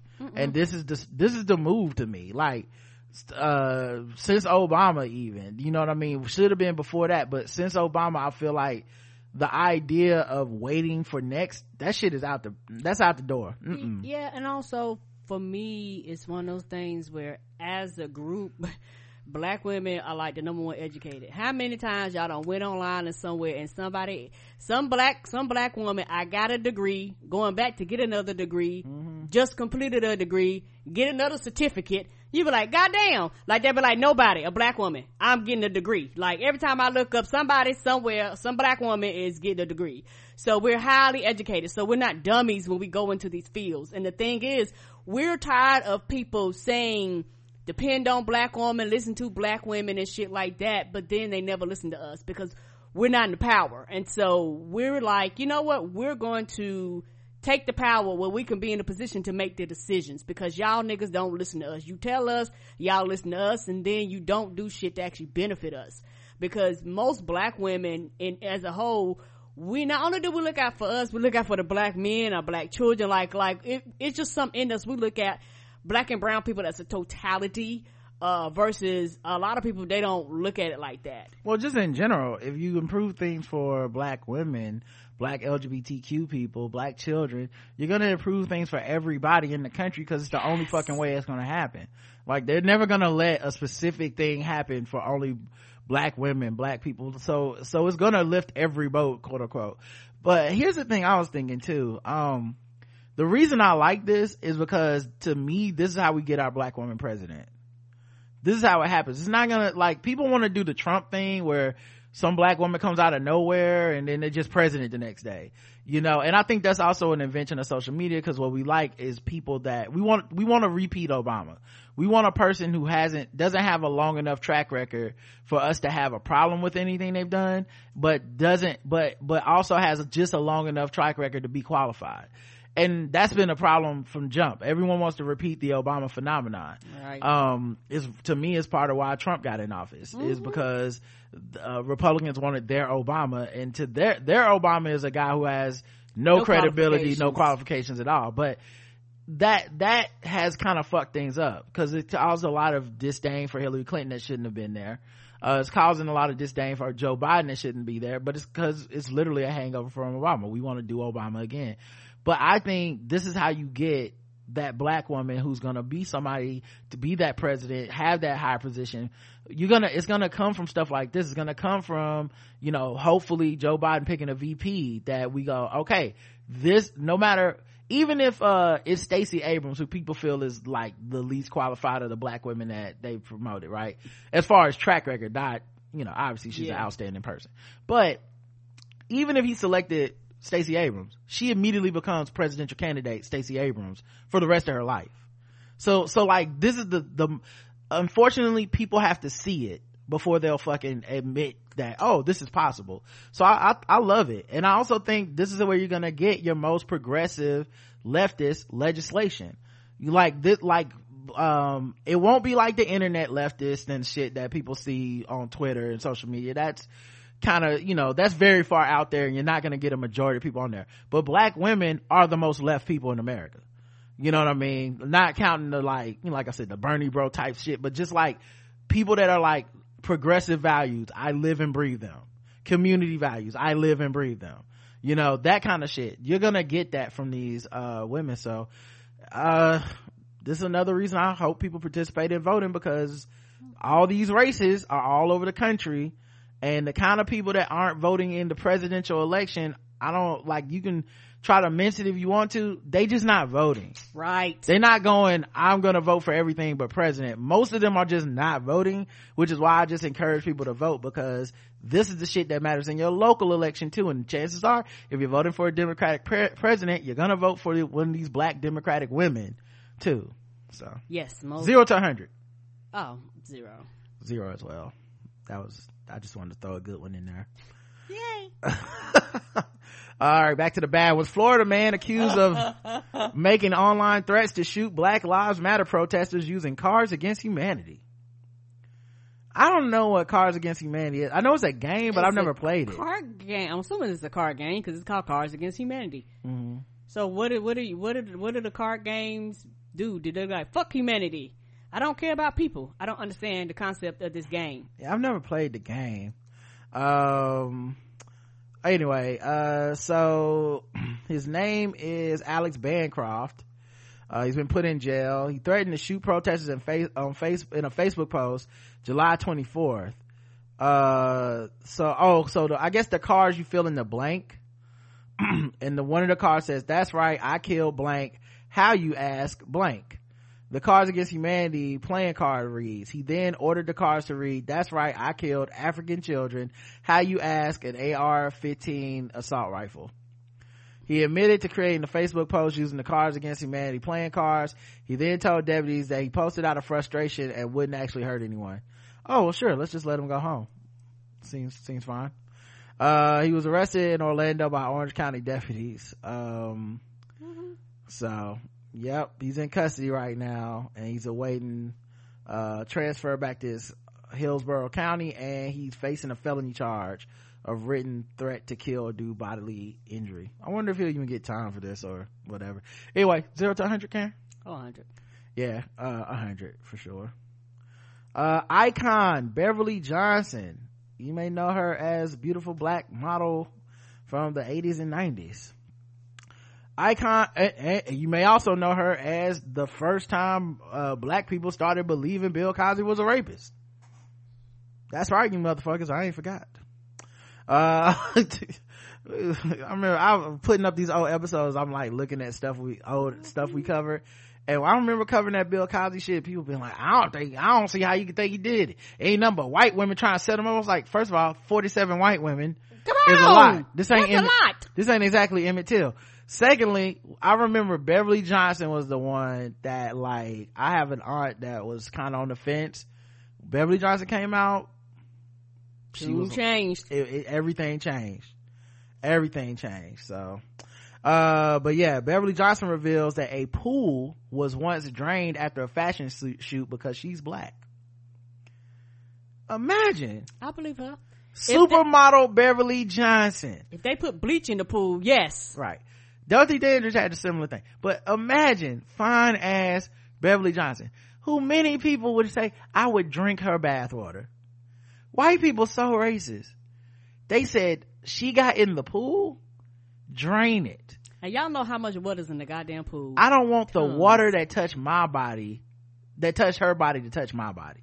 Beverly fucking Johnson. You know how racist you gotta be to be like, I don't want Beverly Johnson water to touch me? Beverly Johnson's water to touch me? Beverly Johnson still fine at 67. What the fuck? say she can still get it. Absolutely. Absolutely could still. I would listen i i would break that hip okay? You know what i'm saying? You just gotta do what you gotta do. Nah but seriously though it's so fucked up that um that that's crazy to me. That is that tells you how irrational racism must be. You know what i mean? Like god i hate niggers even beverly johnson fine ass i just hate them all like okay i i don't hate anything that much No. um, but yes, he said they drained the fucking pool. That is, the first time I ever experienced racism, I was 12 or 13, riding our bikes in a white neighborhood. All the kids started throwing pop bottles at us. Yeah, so they did this when she was a kid, obviously. Um, but then when she started a modeling career in the 1970s, um, uh, that's when she got the cover of Vogue and they do this shoot at a five star hotel. She gets into the pool.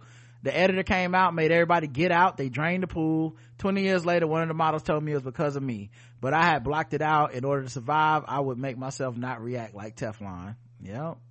Oh, she's gorgeous too. Yeah. Oh, I'm sorry. I should have been putting a picture up. Uh, damn, that's on me. Oh, no Uh, problem. but um yeah she uh sh- psh, th- these niggas god damn y'all racist. Get the fuck out of here. Oh my god. And then the worst part like we we know how light-skinned black people got here so don't, don't I, how dare you? How fucking dare you? You know what i mean? Oh my god. But yeah that's beverly right there. Like and that's a recent photo. She's still fine. Mm-hmm. Psh, get the fuck out of here. Oh no, okay. Can't have no Beverly Johnson up in here. This is this is just too much. Go drain the pool. Fuck out of here. The whole ass pool, my nigga. Dick hard as hell draining the pool. Lying motherfuckers. um all right. Uh let's see what else we got here. Uh zero to hundred. Oh, a hundred. Yeah, that's a hundred for me as well. Um let's see. Uh we'll do one more. This story was just confusing to me. I don't know if more is dropped or not, but uh I'll play it for y'all. Um let me uh put it on screen because it's like a video you can see. Okay. Shout out to these new computers. Right, I can see the videos. Come on now. I know you seen it in the video. Hey. True. Um, all right, here we go. According to the victim's family, the shooting here on the canal started with an argument over race. Eventually, the two sides separated and walked away from each other until witnesses claim the killer opened fire from a nearby bridge and then ran away. An argument over Black Lives Matter and language led to a confrontation and eventually gunfire early Sunday morning. It was squashed. They went up the hill, left, and uh, thought they left, but they were just sitting on St. Clair Street and waiting for us to come under the bridge. And that's when she's got shot. Jose admits he returned fire but didn't hit anyone and says his fiance, Jessica Doty Whitaker, leaves behind a little boy. I think she shouldn't have lost her life. She's got a three-year-old son. She loves dearly. Explaining to Jessica's son that he'll never see his mom again has been the hardest part for the family. It's hard to tell him his mom's in heaven. When you want to talk to mom, you got to look up and say, "I love you, mom." Just one week earlier, two people were shot on the same part of the canal. During one of those shootings, a 14 year old identified as Curtis White Jr. died during an attempted armed robbery. Our message is that the canal is still a safe place to go. The IMPD partners with state police, the Parks Department, and the Department of Metropolitan Development to patrol different areas along the canal. Police have added extra security cameras and will increase patrols, especially during the overnight hours. Just recently, the DMD has is now hiring two off-duty or overtime officers to work the canal during those times nightly. A combination of all those efforts, we're hoping is going to uh, make a difference, and it can't help to. For their part, Jessica's family simply wants her killer caught. We're going through a lot, a lot. Three-year-old boy, he don't even understand really. I just want justice for Jessica and her son and her family. Finally, police have not released any information on possible suspects, but anyone with information on the case can still contact Crime Stoppers. Jesse Webb. All right. So the reason this story sticks out to me is that also in the story, the way the, cause they left it out of the news article, in the video, I guess, the way the altercation happened was that they walked by a group of black people uh, that were just hanging out at the canal and someone in the group used the n-word like nigga. And so then that prompted a confrontation by a group of strangers. Uh, during a brief argument ramirez claims the suspect group shouted black lives matter and either whitaker or someone in her group replied all lives matter eventually the two sides separated when they realized they both had guns and the groups then fist bumped and walked away from each other and then minutes later he claims the killer opened fire from a bridge and ran away hmm. it just But sounds he did shoot back though. Word. it just sounds it just Yeah. sounds very fishy Yeah, they're gonna have to find out some more investigation because it, you know, with this you just never know. it just sounds like Right. kind of you know kind of fishy um um I think it's gonna be more to that once once Yeah. everything come out. It something, some, it's it's more, that whole story yeah doesn't sound right. yeah you know not i'm not trying to cast aspersions but Mhm. I don't know Yeah, and I hate that baby lost a mama, but it's just gonna be one of them things where, as investigation goes, the tr- the truth. I mean, you know, hopefully the truth will come out. it feels a little familiar like these stories with the imaginary black people are running around killing and doing crimes and white people is like who did this it must have been some negroes some unidentified blacks you know what i mean feels they a fit little the description. You know, just draw up by, by whatever your memory says. right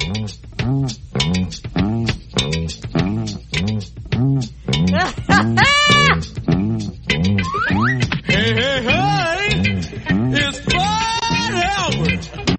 feels a little bit like Ha ha! That gang, yeah that feel- crew, feel a little bit like some imaginary blacks. Gonna have a good time. so i'm 50 fucked with 50 percent fucked with. I you know. Yeah, I need to see more. So yeah, yeah hopefully um you know this is uh i'm just fucked with for no reason and we find out that hey it really wasn't as bad as um people said or whatever but you know i mean i guess the best case scenario is he's telling the truth you know? Because if not then you gotta like how did she die? Why would you lie about it? You know? Who randomly shoots from a bridge and has that accuracy of of a shot. yeah and you can't hit them on the way back. Like it's just i don't know man. This is a lot you know? Uh so like we might be seeing them on fatal attraction or snapped or some shit one day. Yeah, and and the thing is, there's another reason why it sound fishy. That's trying to be funny. These niggas went out of protest. They would just randomly do the beach, and all of a sudden, black. We just yell out "Black Lives Matter." right Word. That's Right. that's just like uh, when they claim we spray paint something, and it'd be like, "I hate them pigs. I don't like honkies." You be like, "Who wrote this shit?" by the way you know they it's so funny you know they lost half the sympathy of the audience uh once i read the version that they left out of the news article how many black people just was like oh no i don't care anymore like it's like oh what a tragic sad loss of life for Yes. this innocent white woman who Lost oh wait she said what all lives matter Mm. We don't even know if she said it. Well, things happen every day. People die. It's just, oh well. Like I know she, I half the sympathy artist is gone. Uh, all right, let's go to, let's go. And that's, that's if the story is the story they telling is go- the truth. Right. Let's go to the next segment. I'm just hanging out over here, just chilling. With my friends. hmm We're just having a good time. Hey, hey, hey, hey. And then he's, OBK, my nigga, nigga. And then like, who said that? Don't say that word. Nigger is a disrespectful word to, to yourselves. Like, how white people have a, don't, don't be saying that hip hop stuff over here. Okay? Yeah. Well, they, Y'all know how we randomly walk and just said, Black Lives Matter! Right. You, you Negroes need to stop saying that, okay? You take your colored ass out of the park talking crazy. Who you think you talking to, you son of a bitch? Don't do it, with Fat Albert. Don't shoot me, the, the, shoot me them up, B. Oh no, fuck that shit. Cause Black Lives Matter. Black lives matter. All lives matter. OBK, man. Anyway, stupid. Um, let's get to another segment. Um, uh, you know what? It's been a while since we've done this segment, but, uh, we should. They ain't gonna like it. They ain't gonna like it. I be getting to the money. Everybody mad. Think I'm getting too much money. Everybody mad.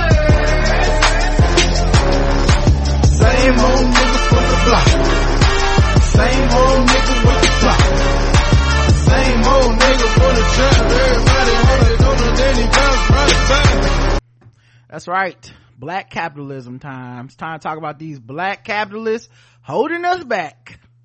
I actually think I'm gonna stop talking bad about black capitalists as a joke because I really be enjoying black people getting money I do too. and I'm not ashamed of it. I don't know. No, you know I'm not. I don't know why we in this. I don't know why we have to give the money up first. We've only had it for five minutes. So, uh, Jada Pinkett and Will Smith's Red Table Talk breaks a Facebook record. Uh, that makes sense. The game is to be sold, not told, okay? They have people reactivating their Facebooks to find out what the fuck happened. Y'all wanna know why the fuck they got that extension at Facebook? This why, okay? Cause we are greedy to be in a business. And they said, you know what? Absolutely. Click on these ads. And, and then we will tell you about entanglements, okay? So I'm glad they, I'm glad, glad they set the record. Good for y'all. Uh, Beyonce and her BeyGood Foundation partner with the NAACP to provide grants to black owned businesses. Let's go. Causing more black capitalism, right? So I guess we should listen. If you're a black owned business struggling in the pandemic while these motherfucking billionaires are getting handouts from the government, you better not take these loans. Keep your integrity and go out of business, blacks. Okay? Do the right thing. Get the fuck out of here. Ain't that the truth? Like, he always be Stupid. Oh boy, I swear, crossover ain't nothing but a double cross, ain't it? Boy, y'all better get this motherfucking money. If you need it, you better apply. if you need it, that's right. And shout out to Beyonce for using the BeyGood, um, to try to do something positive for black people, man. The fund was announced on Thursday via the official BeyGood Instagram account. The program will provide grants in the amount of $10,000 and be offered to black owned small businesses in select cities to help sustain businesses during this time. By the way, this to me is a thing that the government will never do and can't do for the most part. This is like, unfortunately it falls to celebrities, charity organizations, but they are specifically saying black people, black businesses, right? The things that we, you got rejected at a higher rate. You was less likely to even get the loans, right? hmm The BeyGood application opened on July 9th and remained open until the 18th. Once the deadline was reached, applications will be enter a review process, which will take place July 20th to July 29th. And then selected applicants will be notified on Beyonce.com on July 30th. The NAACP is proud to partner with BeyGood to help strengthen small businesses and ensure economic empowerment for black businesses. So Yeah. shout out to them. Yeah, because it depends on the community. Some of these uh black owned places are like the oldest black owned this or the longest black owned this and they in these communities so they literally are staples of the city Mhm. and when these loans went out most black people was like i couldn't even qualify for them i i, they, I was immediately rejected mm-hmm so shout out to people that's uh out there doing it mm-hmm. um oscar award winner Mahershala Ali lands dream job set to star as boxer Jack Johnson in upcoming HBO limited series Unruly. Yeah, this is an interesting one. I mean, I always happy to see this brother working. I think he's a great actor. Mhm. This is gonna be an interesting one though, because this is one of those stories where people think they want to see it, but I don't think they know the story of Jack Johnson. i don't Well, Jack Johnson's a boxer, a black heavyweight. I believe he was a champ, and then white people, of course, it's back during a lot of racist time. okay So, um, basically they, they said, um, we hate this nigga. We gotta get him. Um, and so the way they got him is because he was dating or uh, fucking, I don't know, a white woman and he drove across state lines with this white woman, uh, while they were, you know, consensually and they accused him of trafficking, sex trafficking a white woman and then threw his ass in jail. hmm So it's gonna be interesting because at this particular time, when black people, while we understand racism and all this shit, there's also this huge divide in the community because it's like this, you know, niggas and these white women, and this is the ultimate niggas and these white women story. So I don't know that this is gonna be don't the know hit. how, how how it's gonna roll Yeah, I don't think this gonna go over critically in the community quite the same way that uh people think it is. I think it's gonna be a big divide. It's gonna be a huge moving story. That nigga gonna Yeah. act his ass off. I think it's gonna be a that's what you get for fucking with the white women story. this, this, this, it's gonna be it's gonna, it's gonna be That's, like that's how a lot of people gonna twist it. it's gonna be like the prequel to Get Out for some people. It's not gonna quite make the like this is an inspiring story of Right. you know it's i don't know y'all this one gonna be tough uh a young skater goes viral performing at black lives matter plaza um and uh she is a little black girl let me see if i can pull this up um My parents were talking to me about the Black Lives Matter protests, and I decided I wanted to do something. Hi, my name is Caitlin. I am nine years old, and I'm a figure skater. I was in awe watching her skate across Black Lives Matter Plaza. I wasn't sure as a parent how much she really understood about what was going on in the world. We had talked to her about some of the things, but to see her think about how she was feeling and express herself in that way and put those into um, her skating was incredible. There's some messages that are coming in saying that um, people are watching it before they start their day, before they get up, just to have hope for the day. So it's it's inspiring to us, just the outpouring. Well, there are thousands of thousands of comments, and they really make me smile. We went through it a few times, and um, it just got more powerful each time. And I think that the words Black Lives Matter being written on the street while she was performing um, was definitely a game changer. I asked her afterwards if the wor- if the words were not there, would she have skated the same way? And she said she doesn't think she would have because the words um, gave her the freedom and the power to kind of go all out. And the idea that people had been down there protesting and the thought that she could have a voice in that was really powerful. And I fell in love with skating when I got onto the ice. And I really liked it because I felt free and like I was floating. I really look up to Starr Andrews because she works really hard and I also look up to Emmanuel Savary. I'd also like to inspire young black skaters. So this is just cleverly disguised black capitalism, obviously, you know, trying to get us to sympathize with her on her way, rise to the top, get her name out there, clicking on all the stuff, following this little baby. But I love it, you know, and this is why the symbols matter. Yes, and it's precious, and I Love her confidence. That little girl said, I am a black skater. Mm-hmm. You know, she made it crystal clear like, no, no, no, y'all. I'm a black skater. I'm not here for play play. I, I, this is what I do. I skate. Yeah, I just think it's interesting because, you know, the kids are growing up in this. Yes. The- all this turmoil and shit, they seeing it. She's only nine and, you know, that stuff matters to her. Now look, it could just be a commercialized prepackaged thing to pull at our heartstrings as black people and make us empathize and sympathize with her because, oh, look at this woke little baby. That's what black capitalism is. I don't care. I Don't love it. care. I love it. Trick me, sis. Come get these dollars. What I gotta do? Um, And also she was skating on roller skates in the street, but she's an ice skater. Who knows? She got to be hell on ice. Come on. She got to be hell on she ice. She is a beast on that ice. And also, uh, shout out to her parents. She know her history of black skaters. Cause I was like, Mm-hmm. I've never heard of these black skaters, baby. but black people and everything and the black people on the come up look up to them and i love the idea of her inspiring other black kids that's beautiful um let's see what else is happening with these black goddamn capitalists okay? Uh dwayne the rock johnson to host global citizens global goal unite for our future concert to bring awareness to covid-19 effects on marginalized communities. I was told he's not black. Mm. interesting. Has anyone told him that he's not black? Because i was told He got a whole, whole black ass daddy, don't he? he black as hell. But that's what i i was told he's just a capitalist and he's not black. He don't he don't love us. But apparently he uh you know he's doing this for the folks. Mm, interesting. Mm.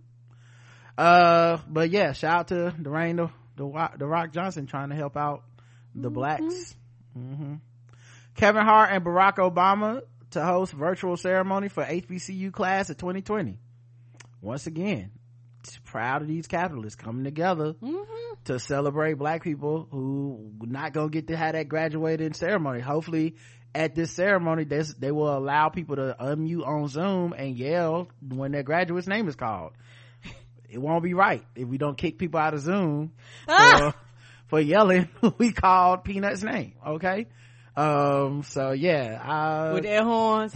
hmm shout out to them. You know appreciate it uh all right let's get into something else. Let's see uh what are we looking like on time? Ooh, oh goodness we are almost, almost two hours.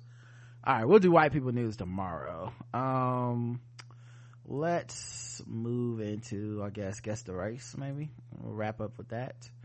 Um now that it's time for some guess the race.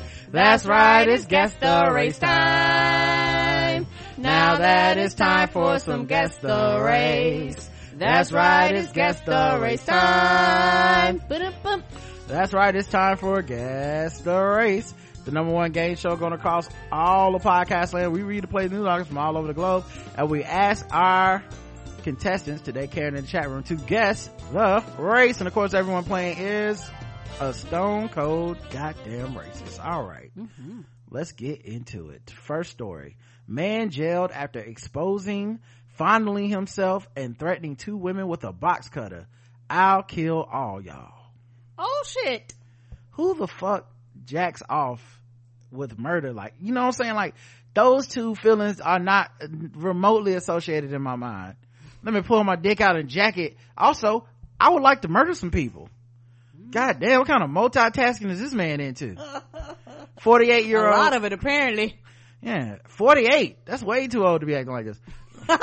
Cause you know at 21 is acceptable. We all know. Anyway, 48, 48 year old Ace Evans was charged with indecent exposure and two counts of assault with a deadly weapon when he visited two ladies at their tent to inquire about metamorphine. Two other ladies. hmm Wait, methamphetamine. I said metamorphine. Yeah, I'm about say, what kind of drug is that again? Yeah, met- methamphetamine, uh, while exposing and masturbating his male member.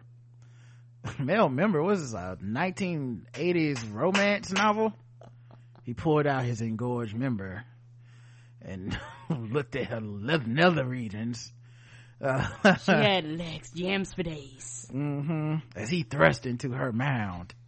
I feel like that's all those books were. It was just looking up in a thesaurus different words for dicks and vaginas and shit. Of course, and sex, yes. Mhm. And then the dicks and vaginas do shit they don't do in real life in them books. Yeah, they do. You be like, I didn't know they could do that. As he plunged into her quivering never regions. I'm like, they be quivering?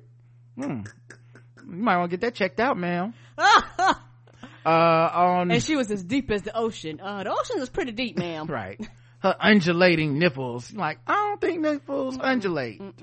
On June 3rd, uh, or vibrate. I don't think they do that either. on June 3rd, Lokeisha uh, Matthews and Tam- Tamara Walter told Metro Nashville officer Kelsey Bell that Ace Evans stopped outside of their tent, inquired to get methamphetamine, and proceeded to expose his penis and began gratifying himself. Oh. When the women told him to stop and get away from them, he threatened them with a box cutter and said, I'll kill all y'all. One of the ladies picked up a nearby brick to defend herself and Evans fled on foot.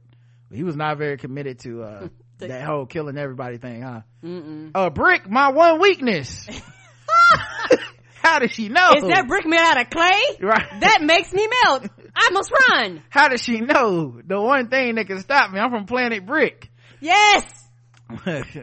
uh he was found on third avenue near gay street and still had his weapon on him all right karen guess the race of ace evans. I'm going white. karen's going with a white. Let's check the chat room and see what they believe. Um in the chat room. Oh a lot of people still read uh 80s romance novels. Hey good for y'all. I'm not hating. That was some of the first sex i ever read about. My mom used to have them in the house. And i was like i don't think this is like my sci-fi novels at all. No. uh box cutter in one hand dick in the other white was the weapon his dick? No. White white. Ah! Too cheap to subscribe to onlyfans. White white. Mindhunter white white. Meth white. Members only white white. Everyone went white on this one. White. The correct answer is black. You all missed it. Oh no.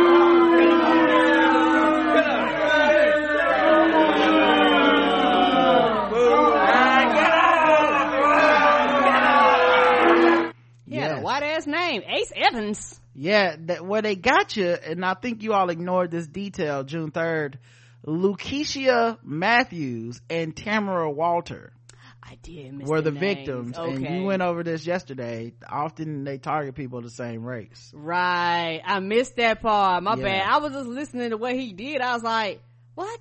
i get it though because i mean he did want meth yes, he did. so no one got that one right um, you know. which I like when nobody gets it right because it, it lets me know that y'all actually are being honest in the chat room and not looking these up and cheating. Oh, I'm not. I'm not. I know you're not, but sometimes in the chat room, some of these niggas be cheating. No. Um, so, you know, it's always refreshing to be like, oh, okay, y'all didn't even, y'all didn't get that one. So, yeah, he was on that mystical. I came in with my dick in my hand. Yes. Don't make really with your foot in your ass. Be cool. Like, good grief. No. My only weakness is a brick. he just didn't anticipate the brick. That that's that's how they get you, ain't it? Every Every time. time. Oh You man, never know. I'm gonna kill everybody. Ooh, a brick. Uh, New Jersey uh councilwoman calls openly gay mayor a pedophile and a woman, and then tells another councilman to perform a sex act on him during coronavirus cancel, conference call. A New What Jer- is happening? we're guessing the race of the New Jersey councilwoman. A New Jersey councilwoman went on an expletive laced homophobic tirade during a coronavirus conference, conference call Saturday. During the 10 minute conference call, councilwoman Robin Vaughn, who represents Trenton, New Jersey, was heard calling openly gay Trenton mayor Reed Gusiora a pedophile. Uh, often, that's something that people always like, like to level at, uh, gay people uh vaughn according to of- officials and a recording of the call obtained by nj advanced media also called Gusiora a woman and a bitch ass. Oh, okay. and accused another city official of performing a sex act on him. Fire. Like he's sucking his dick. The newspaper obtained the re- the recording through city through the city and was authenticated by two city officials who are on the call. Yeah aren't all these calls recorded? Yes, they are. This is like when you find out like a police officer text so and so. It's like, dude, they kn- the they have transcripts because all your shit goes back to the government. Yes. You know, whenever they find like a government email, it's like, Yeah. we gonna steal the money tonight. You're like, god damn. You sent it at your at policeofficer.com email address. Yeah. The hell is this? From definitely the mayor.gov, I just want to say, we definitely are gonna steal the money from the blacks. Send. And send. I work for the police.com. At, Right. You're like, word, that's, that's what we doing, okay. Vaughn's tirade started about 20 minutes into the 54 minutes phone call after officials started talking about the city obtaining $3 million in federal grants from the community development block grant program. That was when Vaughn said she was concerned about the amount of engagement of nonprofit organizations. Gusiora told NJ Advanced Media that was when he mentioned allegations that Vaughn had made on social media about funding a bunch of do-nothing organizations. Gusiora said that Vaughn then went on a complete meltdown, a tirade, and that was pretty much par for the course. Uh, she just spews out her hatred when she disagrees with what you have to say. At one point, Councilman Joe Harris, uh, hold on, I gotta scroll back up. What the fuck happened to this article? Um, uh, yeah, it's also Trenton tried to stop the tirade, but wound up in a shouting match with Vaughn instead, calling her a crazy person. She was heard saying, how did she get elected? She was heard saying, why don't you go find your father, Joe Harrison, in a appa- apparent reference to his absent father. Jesus. She had bars. Going for blood. Harrison replied, be careful what you say, ugly. What in the Fred G. Sanford are they doing? Who did y'all vote in office up there in Trenton? What is happening? what? Ain't this where, uh, Dominic Rivera from? Is this, it makes sense. It make a lot of sense now. As Harrison and Vaughn argue, Harrison was also her, uh, calling her radioactive Robin. At some point during the argument, Vaughn told Harrison to continue to suck Reed Gusiora's dick all you want, motherfucker. Harrison told, what? Is this a space game or a, or, or, or mayoral phone call? These are elected officials, right? Yes. Harrison later told NJ Advanced Media that his use of the word ugly was in reference to her behavior and that what she had said was embarrassing and not what the city needed. He also noted that while he didn't curse, she wouldn't stop swearing. To me personally, I take offense that you go after the mayor and make comments like that. Harrison told the newspaper politicians should be working for the benefit of the community and not cursing people out. It's totally crossing the line. Gusiora said that his, this conference call about the coronavirus outbreak was the first city council uh, had had in three or four weeks following the outburst that Vaughn had on her last call. Prior to that, they had been holding daily calls about the pandemic. The Trenton City Council has been having conference calls regarding coronavirus outbreak on a daily basis. Those calls, however, stopped about three or four weeks ago after Vaughn had yet another outburst. So she shut down all the coronavirus calls with this shit. They're like, we can't have them every day, you know, we have to have them every, so you I know what guess- this is? You know what it is? They've been having them calls. They done removed her from the group chat. That's all this is. They, they was like, take her wait. messy ass off. We'll put her in, in one every three weeks. Don't put her Right. on the ones we have, cause I guarantee you they've been having calls without her. Mm-hmm. Yeah, yeah. No, we don't talk no more. No, no, that was the last call, girl. even we if missed it. even if they ain't quote unquote official calls, they've Right. been meeting somewhere separate that probably Mhm. ain't been recorded without her. I seen y'all on Instagram hanging out. What happened there? Mm-mm. That one, you ain't seen me on no Instagram. That's an old picture. Uh, on Facebook, she asked that the entire transcript or audio of the call be released so you, the residents and taxpayers of Trenton will have the full context of the conference call. What, context would change this? what possible context could you add to be like, so you call him a bitch ass and gay and then told somebody to suck his dick? now. Yeah, but see, you gotta hear the tone of the words. Like put the whole thing out and then y'all gonna see. Like I was, that was a very specific response to a very specific question that I was answering at the time. Okay. That was a callback joke to, uh, at the beginning of the conference call. See, they ain't put that part on there where he was like, Hey, why don't you say I'm sucking his dick later? And I said, okay, I'll say it. It'll be funny. Well, I'll have a laugh. They set me up. Uh, her words were an attack on the diversity of trans community, the city's elected leadership as a state of the whole. Are, uh, any decent minded New Jerseyan who believes in the success and future of our state's capital should denounce this hateful rhetoric and call her to step down immediately. Vaughn had previously defended Council President Kathy McBride's use of the phrase, Jew her down in a reference to a city attorney. Vaughn then issued an apology stating there was an error in my judgment. So she didn't want to smoke with them Jews.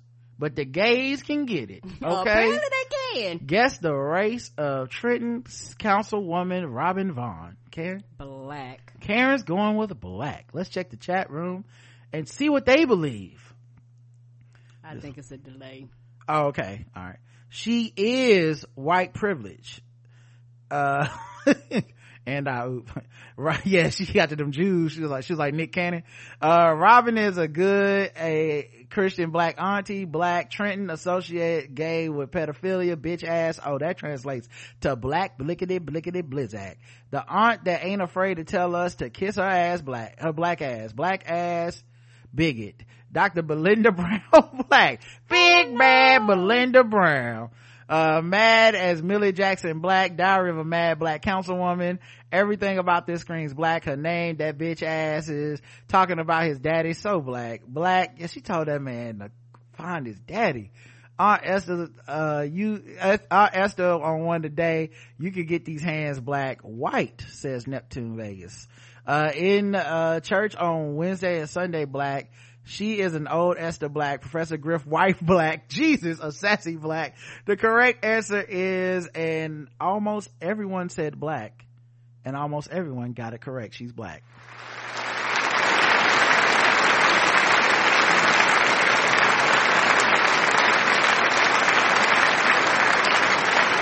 One person did miss it.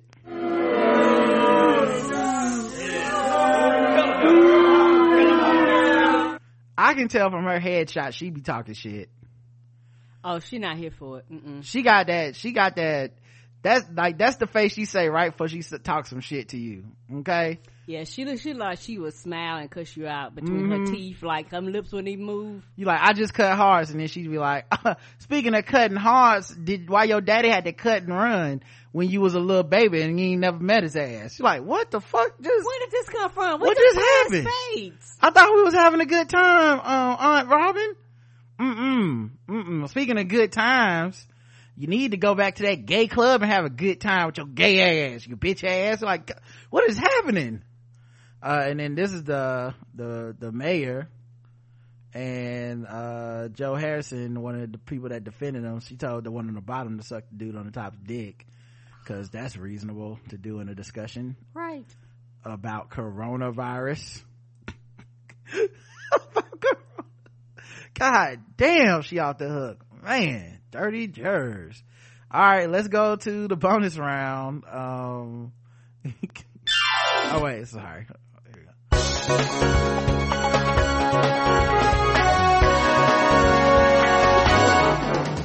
Double the points and the race. Double the points and the race. That's right. Double the points, double the race, and a bonus round against the race. So far, Karen is one and one. Yep. Let's see if she can finish off strong. Okay. Mm-mm-mm. Aunt Robin. Fucking up the whole press conference. Apparently so. Um, a doctor fatally shoots her husband in front of their two kids for giving her a look during an argument. Oh, The quarantine is really putting everyone to the it's test. It's stressing folks the hell out, ain't it? Giving, that's a lot of pressure. I can't give you a look during an argument. It's an argument. You shot me in front of the kids. A look is literally the lowest on the rungs of things you're allowed to do in an argument. right. Lo- uh, uh, The what was, stress. What was next? A tone? Uh, th- on Thursday, a Nebraska judge said, Body language. right, right, said, uh, uh, I noticed you sighed, motherfucker. Uh, on Thursday, a Nebraska judge set a million dollar bond for a resident physician accused of fatally shooting her husband in June as they and their two children were stopped alongside, along an interstate. Oh, so this is one of them stop the car fights. Oh boy. These are bad. I bet she was driving. Right. Kathleen Jordan, 31, was charged with second degree murder and use of a deadly weapon in the death of her husband. Joshua Jordan, 35. Kathleen Jordan was arrested along I-80 near Cozad after she shot her husband while driving home from Scotts Bluff, according to Omaha World Herald. You know, it's so wild how many of these gun owners, you know, the, the time the gun gets used is not to stop someone from breaking into houses, to literally kill your, your loved one.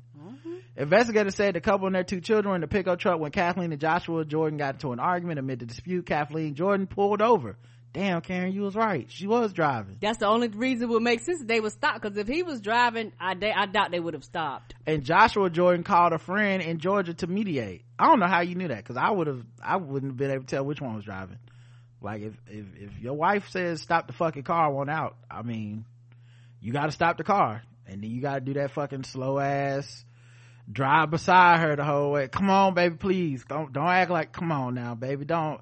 I can't let you walk home. You know you gotta do that shit. So i, I didn't know. But he's got out the car to call a friend to mediate. Kathleen jordan reportedly said that during the call her husband gave her a look while raising his hand. She claimed she was fearful for herself and her two children. When she retrieved a handgun from the center console and fired two rounds into her husband's chest she called the police after the shooting. What possible look could he give you that makes you like i'm gonna just kill this motherfucker like I, i'm scared. I, he gotta die right now. Wow. According to the report the couple's two sons were sitting in the back of the vehicle at the time of the shooting but were unharmed. At the time of the slaying, Kathleen Jordan was a resident physician at the University of Nebraska Medical Center Family Medicine Residency Program. These babies done lost their mama and their daddy. Definitely won't be getting that job back. State records indicate uh, that in July 2019, she was issued a temporary educational permit to practice medicine. She graduated from St. George University. Da da da. She was placed on administrative leave for a residency program in light of the June 17 slaying. According to World Herald, if released, she's required to forfeit her passport and cannot leave the state. Um, all right, Karen, guess the race of Kathleen Jordan. White. All right, let's check the chat room and see what they believe. Man, in front of the kids, dog, that she gonna have a hard time convincing them of that. White as her doctor's coat, says uh Miss Smart. that good snapped episode white.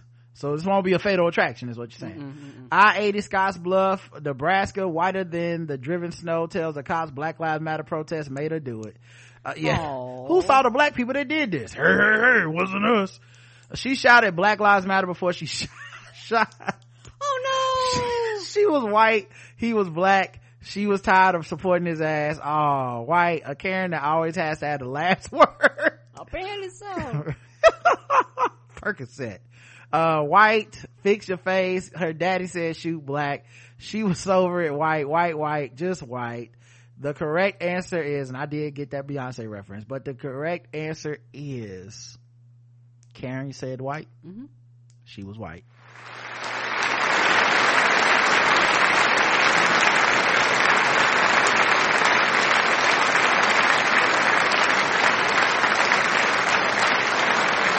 A couple people did say black. Yeah.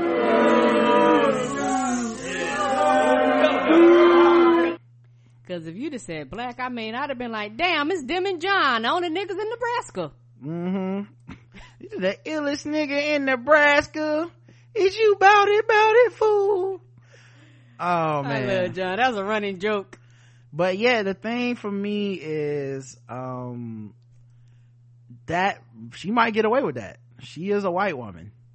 So she would be, I was scared. The same thing the cops say when they kill people they ain't supposed to be killing. So she'd be like, yeah, I was, I was scared. So I just killed this motherfucker while he was outside the car cause he gave me a look. What the fuck was the look? And he actually called somebody to mediate. Did he look like Sho'nuff in the last dragon? Like what the fuck kind of look could he have had to be like, I'm just gonna kill this motherfucker? Obviously. You know, in the way it sounded, I think that might have been planned. I'm not trying to be funny. Playing? Yeah, li- like like she may have planned on. Oh, planned. Yeah, oh, yes, on, yeah, on shooting him. You know, because it was like you was just looking for anything to shoot this nigga at a, on the side of the highway. You know how it sounds to me? It sounds like she, uh, already was fed up. Yeah. It was a heat of the argument and then she shot him and then came up with the excuse later. Now, obviously I don't know That- that what happened, but too. it just gave me this feeling of like, I'm so, cause you know, if you, listen, a stop the car on the highway argument is a high level of fucking anger and hostility. Like, you don't do that unless you are at the peak of fed up. And him dialing a friend, uh, rest in peace, we're filming, but being able to dial a fucking friend, like, hey, you, can you talk to this bitch? Like, that kind of shit. Like, they were probably at each other's throats. And then she was like, blah down. And this don't sound like this is the first time this friend been called. Right. By the way, shout out to that empath. Okay, because you know that's who that friend was. Come on, And you know he was the man that don't never. Man, I thought you was gonna leave her. Man, I told you last time she pulled that gun on you. Man, listen, dog. I just need some good advice. What should I do? Like, uh, leave like I've been telling you for Yeah, three years. feel bad because he was probably on his way there while he was getting shot. Oh, nah, he probably was watching the game or something. If he called a dude, that was definitely like, this nigga. Hold on. Yeah, what's up, bro? Man, she got me out here on the highway tripping now. I know, man. Well, just, you know, whatever you do, don't look at her. Cause remember we talked about that. Oh, damn. He must have looked. I just, I, I heard the I heard a gun. he must have looked. but I lose my number because I don't want them investigating me. Right. Oops. Oh, I guess, uh, knowing me and in our friendships, he probably even ride out there to check. Duh. You probably seen this shit on the news. He probably listening to this podcast right now like, oh, damn, he died. Oh, that's crazy. That, that yeah, I forgot how men function. How men can know other men for years, don't know they got kids, don't know they're married. We just know you just comes to the ball and hoop real well. Yeah, our friendships is pretty trash. All right, let's go to sword ratchetness.